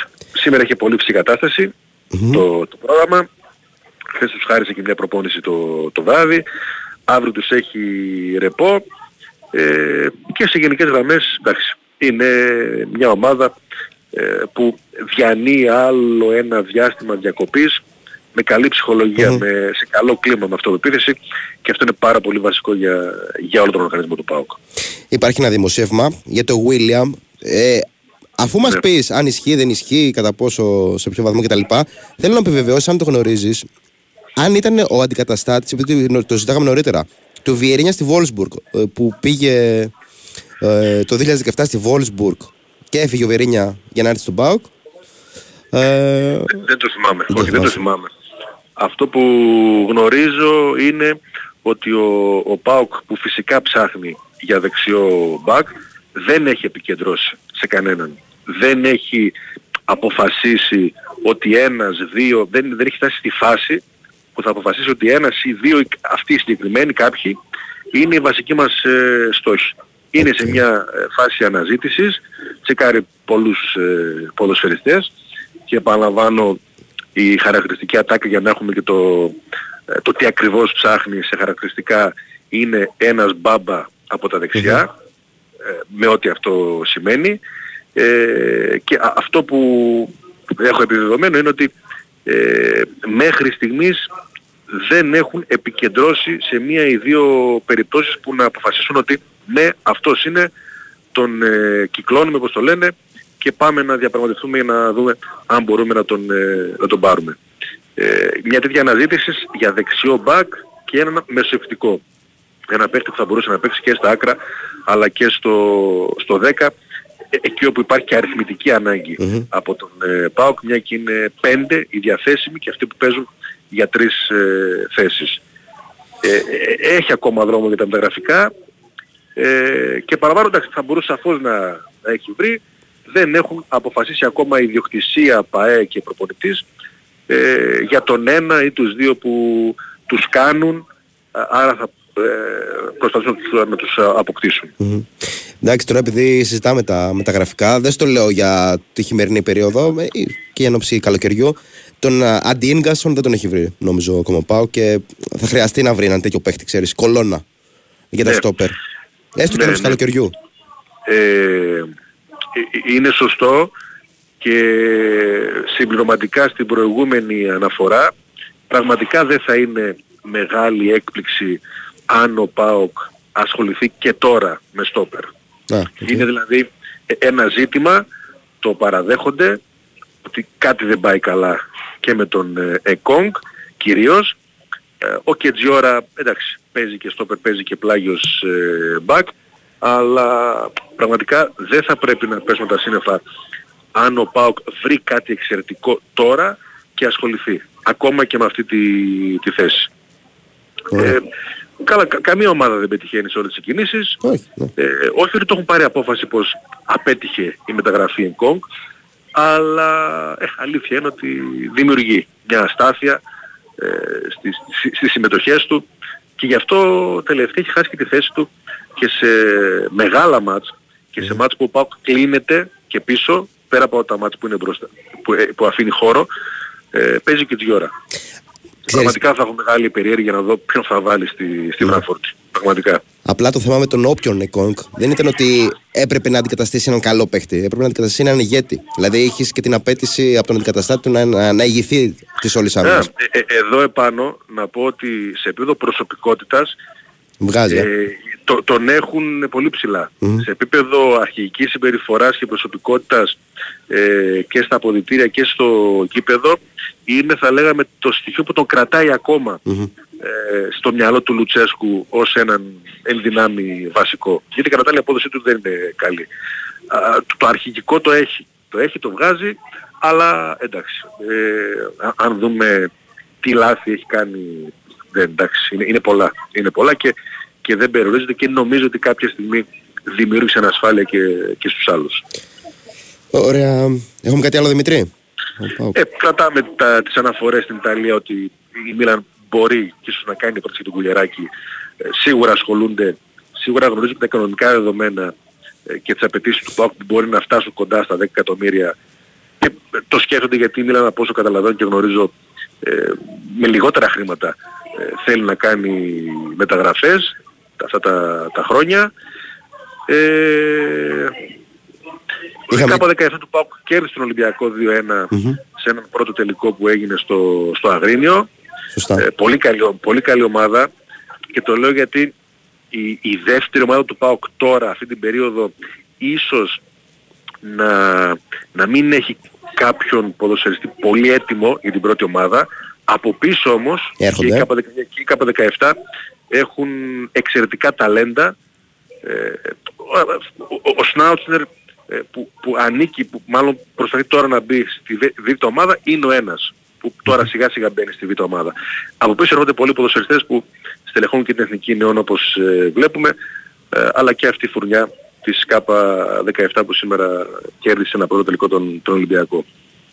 Και επειδή πρέπει να το σημειώσουμε, το σημειώσαμε και στην εισαγωγή της εκπομπής, απλά επειδή αναφερόμαστε και στο ρεπορτάζ του ΠΑΟΚ, ένας ε, Γιάννης Κωνσταντέλιας, ο οποίος, οκ, okay, φιλικό, αλλά νομίζω έκανε πολύ θόρυβο και χθες. Ε, είναι, είναι πάρα πολύ καλός, ε, ξεπέρασε την κρίση στο μυαλό του ίσως κυρίως από τη μη κλίση του Οκτωβρίου, εκεί που λίγο αναστατώθηκε. Τον είχε μερικές... περάσει, ε. Ναι, ναι, και έκανε mm-hmm. μερικές λίγο ε, μέτρες εμφανίσεις με τον ΠΑΟΚ, mm-hmm. θέλοντας να δείξει, λες και δεν έχει αναγνώριση. Πλέον έχει πάρει τα πάνω του, παίζει πολύ και στον ε, ΠΑΟΚ και νομίζω ότι... Χωρίς να δικαιολογώ τον, τον Μπογιέρ που είπε κάτι λίγο ακραίο, ότι τώρα μαθαίνουμε. Ναι, τώρα το μαθαίνουμε. Νομίζω κάτι άλλο ήθελε να πει. Νομίζω κάτι άλλο ήθελε να πει. Νομίζω ότι αυτό που ήθελε να πει και αυτό που στέκει είναι ότι για την εθνική μας, σε παιχνίδια που μένουμε πίσω από την μπάλα και μπορούμε να βρούμε ανοιχτό γήπεδο, ο Κωνσταντέλιας είναι ο πλέον ιδανικός. Ναι. Όχι ότι είναι κακός σε παιχνίδια που η ομάδα ή ο ΠΑΟΚ έχει κατοχή και πάει να ανοίξει κλειστή άμυνα, αλλά στο χώρο είναι εξαιρετικός. Στο χώρο είναι... κάνει μαγικά. Στο χώρο μπορεί να κάνει ό,τι φανταστεί ο, ο καθένας. Και για την εθνική μας ομάδα, ε, που δεν έχει και τεράστια ποιότητα ε, μεσοεπιθετικά, έχει κάποιους καλούς παίχτες, αλλά και στο ένας με έναν θέλουμε κάτι παραπάνω, ε, ο Κωνσταντέλιας σίγουρα έχει θέση. Και ίσως και την Τρίτη με τους Γάλλους σίγουρα θα έχουμε χώρους, εφόσον να μηνθούμε και, και καλά βέβαια. Ωραία. Ωραία, Δημήτρη. Ευχαριστώ πολύ. Να σε καλά, καλή συνέχεια. Καλή συνέχεια. Ήταν ο Δημήτρης Τσορμπατζόγλου. Ε, γενικότερα τα πάμε και για τα μεταγραφικά και για την προετοιμασία του ΠΑΟΚ που συνεχίστηκε, αλλά θα έχει από τώρα. Και για τα πολύ καλά δείγματα γραφής που δείχνουν οι παίκτες του σε όλα τα κλιμάκια των εθνικών.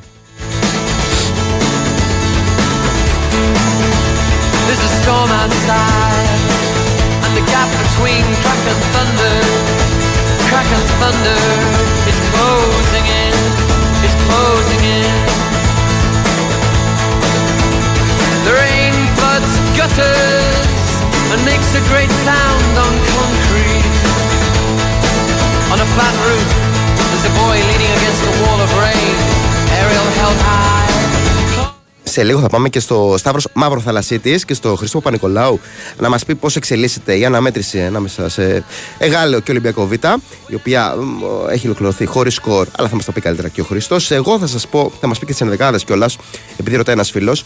Ε, εγώ θα σας πω για μια ανάρτηση που έχει κάνει ε, ο Κώστας Καραπαπάς, ο αντιπρόεδρος του Ολυμπιακού, ε, και αναφέρεται στον αγωνιστικό χώρο του Σταύρος Μαυροθαλασσίτης, όπου πραγματικά και από τις εικόνες που βλέπω.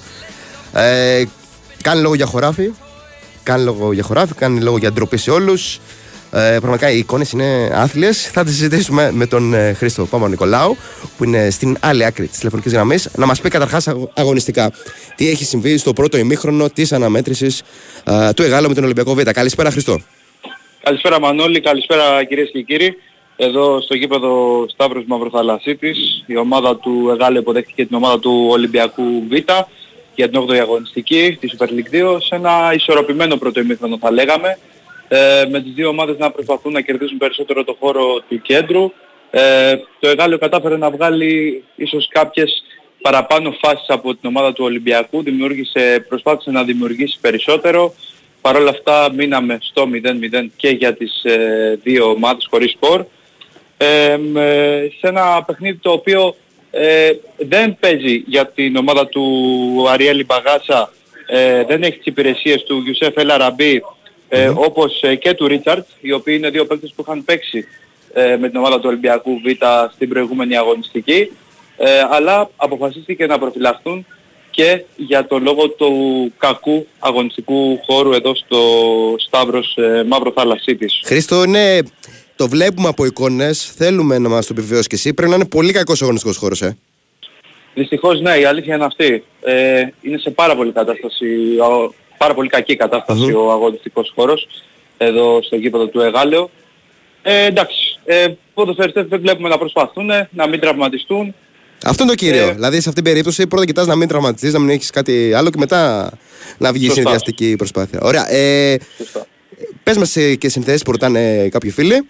Και... Βέβαια, να πούμε ότι οι εντεκάδες για τις δύο ομάδες, για την, αρχικά για την ομάδα του ΕΓΑΛΟ, ε, ξεκίνησε με τον ε, Κατσιμήτρο κάτω από τα δοκάρια, mm-hmm. Πέτκοβιτς, Ζιουλής, Ζιουλής ε, Βαγγέλου, τετράδα της ε, άμυνας, ε, Καμαρά, Κωνσταντακόπουλος και Ραμίρες, η τριάδα στο, στη μεσαία γραμμή, Νταβιώτης, Βάρκας και στην κορυφή της επίθεσης ο Κόλλας, ο αρχηγός του ΕΓΑΛΟ. Από την άλλη ομάδα του Ολυμπιακού Β παρατάχθηκε με τον ε, Πα, Παπαδούδη κάτω από τα δοκάρια, ε, τον ε, Μπα, ε, Ανδρούτσο, ε, Μπακαλιάνη, Βλαχομήτρο, Σγούρο, Τσέλιο, Κουτσίδη, Κατσουλίδη, Καρακούτη και τον ε, Πινακά, τον Δημήτρη Πινακά, mm. γνωστό από την πρώτη ομάδα του Ολυμπιακού, αγωνίζεται με την ε, ομάδα Β, όπως και ο Ανδρούτσος. Ωραία, ωραία Χρήστο, ευχαριστούμε πάρα πολύ. Θα επικοινωνήσουμε εν συνεχεία για να μας μεταφέρεις την εξέλιξη της αναμέτρησης του ΕΓΑΛΟ με την Ολυμπιακό Β, η οποία αυτή τη στιγμή είναι χωρίς τέρματα στο ημίχρονο.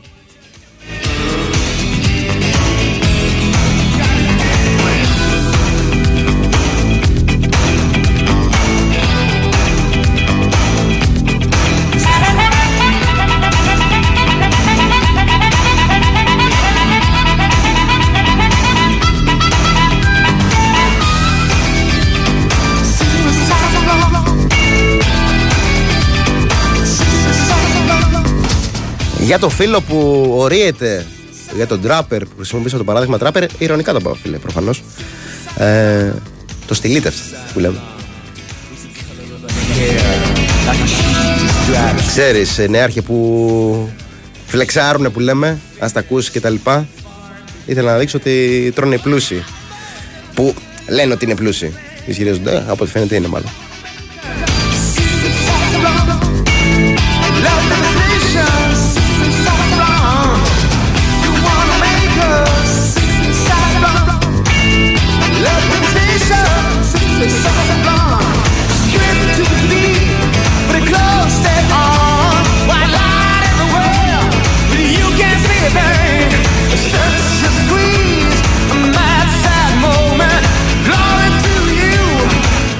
Λοιπόν, είχαμε πραγματάκια χθες.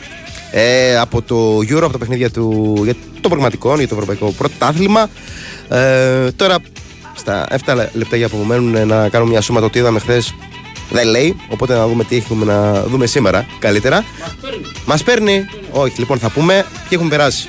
Για, για έναν κόσμο που δεν γνωρίζει, να τα βάλει κάτω. Αυτοί που έχουν κλείσει ραντεβού για το καλοκαιράκι είναι Ισπανία-Σκωτία από τον πρώτο όμιλο, η Γαλλία από το δικό μας όμιλο, η Αγγλία από τον τρίτο, η Τουρκία από τον τέταρτο, η Αλβανία χθες από τον πέμπτο, Αυστρία και Βέλγιο από τον έκτο, η Ουγγαρία από τον έβδομο και η Δανία από τον όγδοο.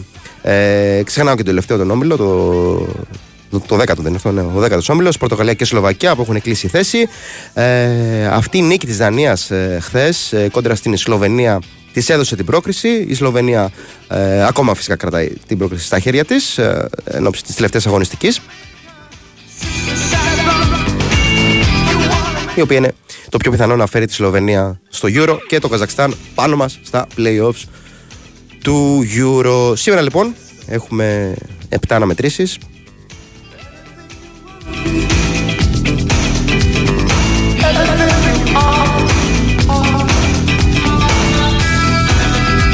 Αυτό μας αφορά λίγο παραπάνω, εάν και δεν έχουν απομείνει και πολλές βαθμολογικές ελπίδες. Είναι τη αναμέτρηση ανάμεσα σε Ολλανδία και Ιρλανδία, δέκα παρά τέταρτο το βραδάκι. Η Ολλανδία, η οποία έχει ίδιους πόντους με την Ελλάδα, δώδεκα συγκεκριμένα, αλλά έχει ένα παιχνίδι λιγότερο. Πρέπει να γίνουν πραγματικά πράγματα και θάματα για να μην περάσει η Ολλανδία.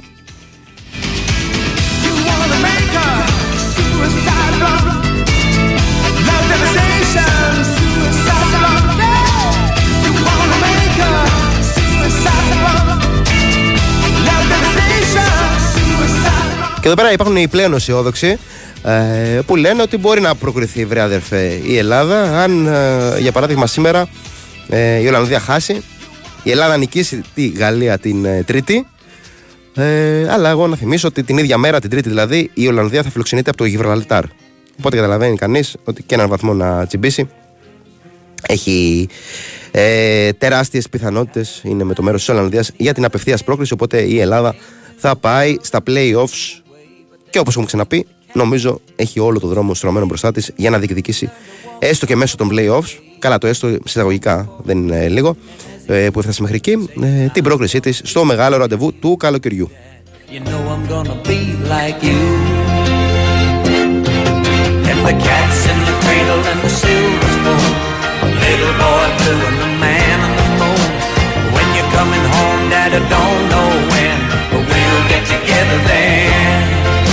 know you know we'll have a good time then.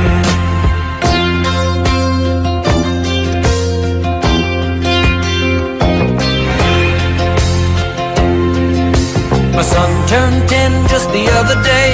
He said thanks for the ball that tomorrow. Το μεγαλύτερο βαθμολογικά ενδιαφέρον ε, ή τουλάχιστον εκ των μεγαλύτερων, επειδή όντως υπάρχουν σήμερα ομίλοι που δεν έχουν ξεκαθαρίσει πράγματα, είναι στο τέταρτο group, όπου έχουμε δύο αναμετρήσεις σήμερα, τέσσερις η ώρα σε τρία λεπτάκια. Αρμενία-Ουαλία και επτά η ώρα Λετωνία-Κροατία. Τι γίνεται σε αυτόν τον όμιλο, η Τουρκία έχει πάρει την απευθείας πρόκριση πρώτη με δεκαέξι πόντους και ακολουθούν με δέκα βαθμούς η Ουαλία και η Κροατία. Μια Κροατία η οποία γενικά είτε κερδίζει είτε χάνει, κάνει πολύ κακές εμφανίσεις αυτά τα προγραμματικά. Είναι προκειμένο, προέρχεται από δύο σερί ήττες ε, εντός έδρας στην Τουρκία και στην έδρα της Ουαλίας. Και τώρα είναι αναγκασμένη να νικήσει τη Λετωνία, την πιο αδύναμη ομάδα του ομίλου, για να παραμείνει στο κόλπο της ε, πρόκρισης.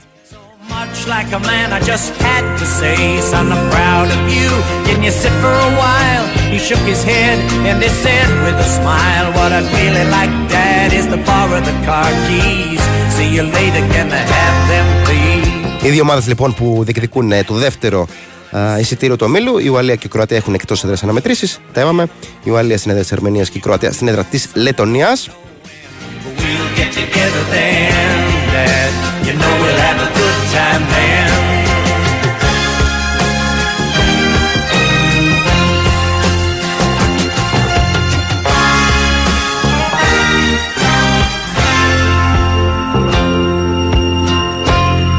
Για τον ένατο ομιλό, εκεί όπου στην α, πρώτη θέση είναι η Ελβετία με δεκαέξι πόντους, υπερτερεί στην βαθμία τη Ρουμανία, της Ρουμανίας, που και αυτή όμως έχει δεκαέξι πόντους. Τρίτο το Ισραήλ, δώδεκα βαθμούς. Τέταρτο το Κόσοβο με δέκα, από κάτω είναι Λευκορωσία και Ανδόρα με έξι και δύο βαθμούς. Γίνεται σχετικός χαμούλης. Σήμερα θα ξεκαθαριστούν παραπάνω πράγματα. Όπου η Ελβετία υποδέχεται το Κόσοβο στις δέκα παρά τέταρτο. Την ίδια ώρα το Ισραήλ υποδέχεται, ε, παίζει δηλαδή με την ε, Ρουμανία. Και ε, νωρίτερα στις επτά η Λευκορωσία θα κοντραριστεί με την Ανδόρα. Ε, για τον όμιλό μας ξέχασα να σας πω ότι έχει και το Γαλλία-Γιβραλτάρ, okay, ε, που είναι δέκα παρά τέταρτο. Την ίδια ώρα φυσικά που είναι και το Ολλανδία-Ιρλανδία. Αυτά είναι τα παιχνιδιά της ημέρας.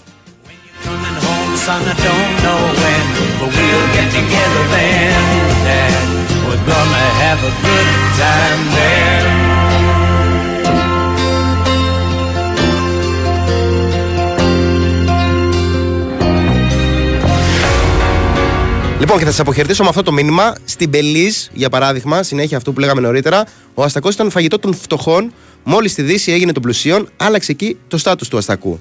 Και καταλήγει το μήνυμα, η οικονομική αξία είναι κοινωνικά καθορισμένη, φίλε Νέαρχε. Με αυτό θα σας αποχαιρετήσω και τους φίλους ακροατές. Ευχαριστώ πάρα πολύ, Νέαρχε, που ήσουν μαζί μου ε, στη ρύθμιση των ήχων και τις μουσικές επιλογές. Εσύ την έκανες. Ο Στήρης Σαμπάκος ήταν ε, στην οργάνωση παραγωγής. Μάλλον Μουσουράκης στο μικρόφωνο. Θα παραμείνετε συντονισμένοι, επειδή ακολουθεί ο Νίκος Οράλης, σόλο. Ε, στο στούντιο ο Σωτήρης Σαμπάκος για να πει το αθλητικό δελτίο. Αυτά από μένα. Τα λέμε αύριο, δέκα η ώρα το πρωί. Καλή συνέχεια στην ακρόαση.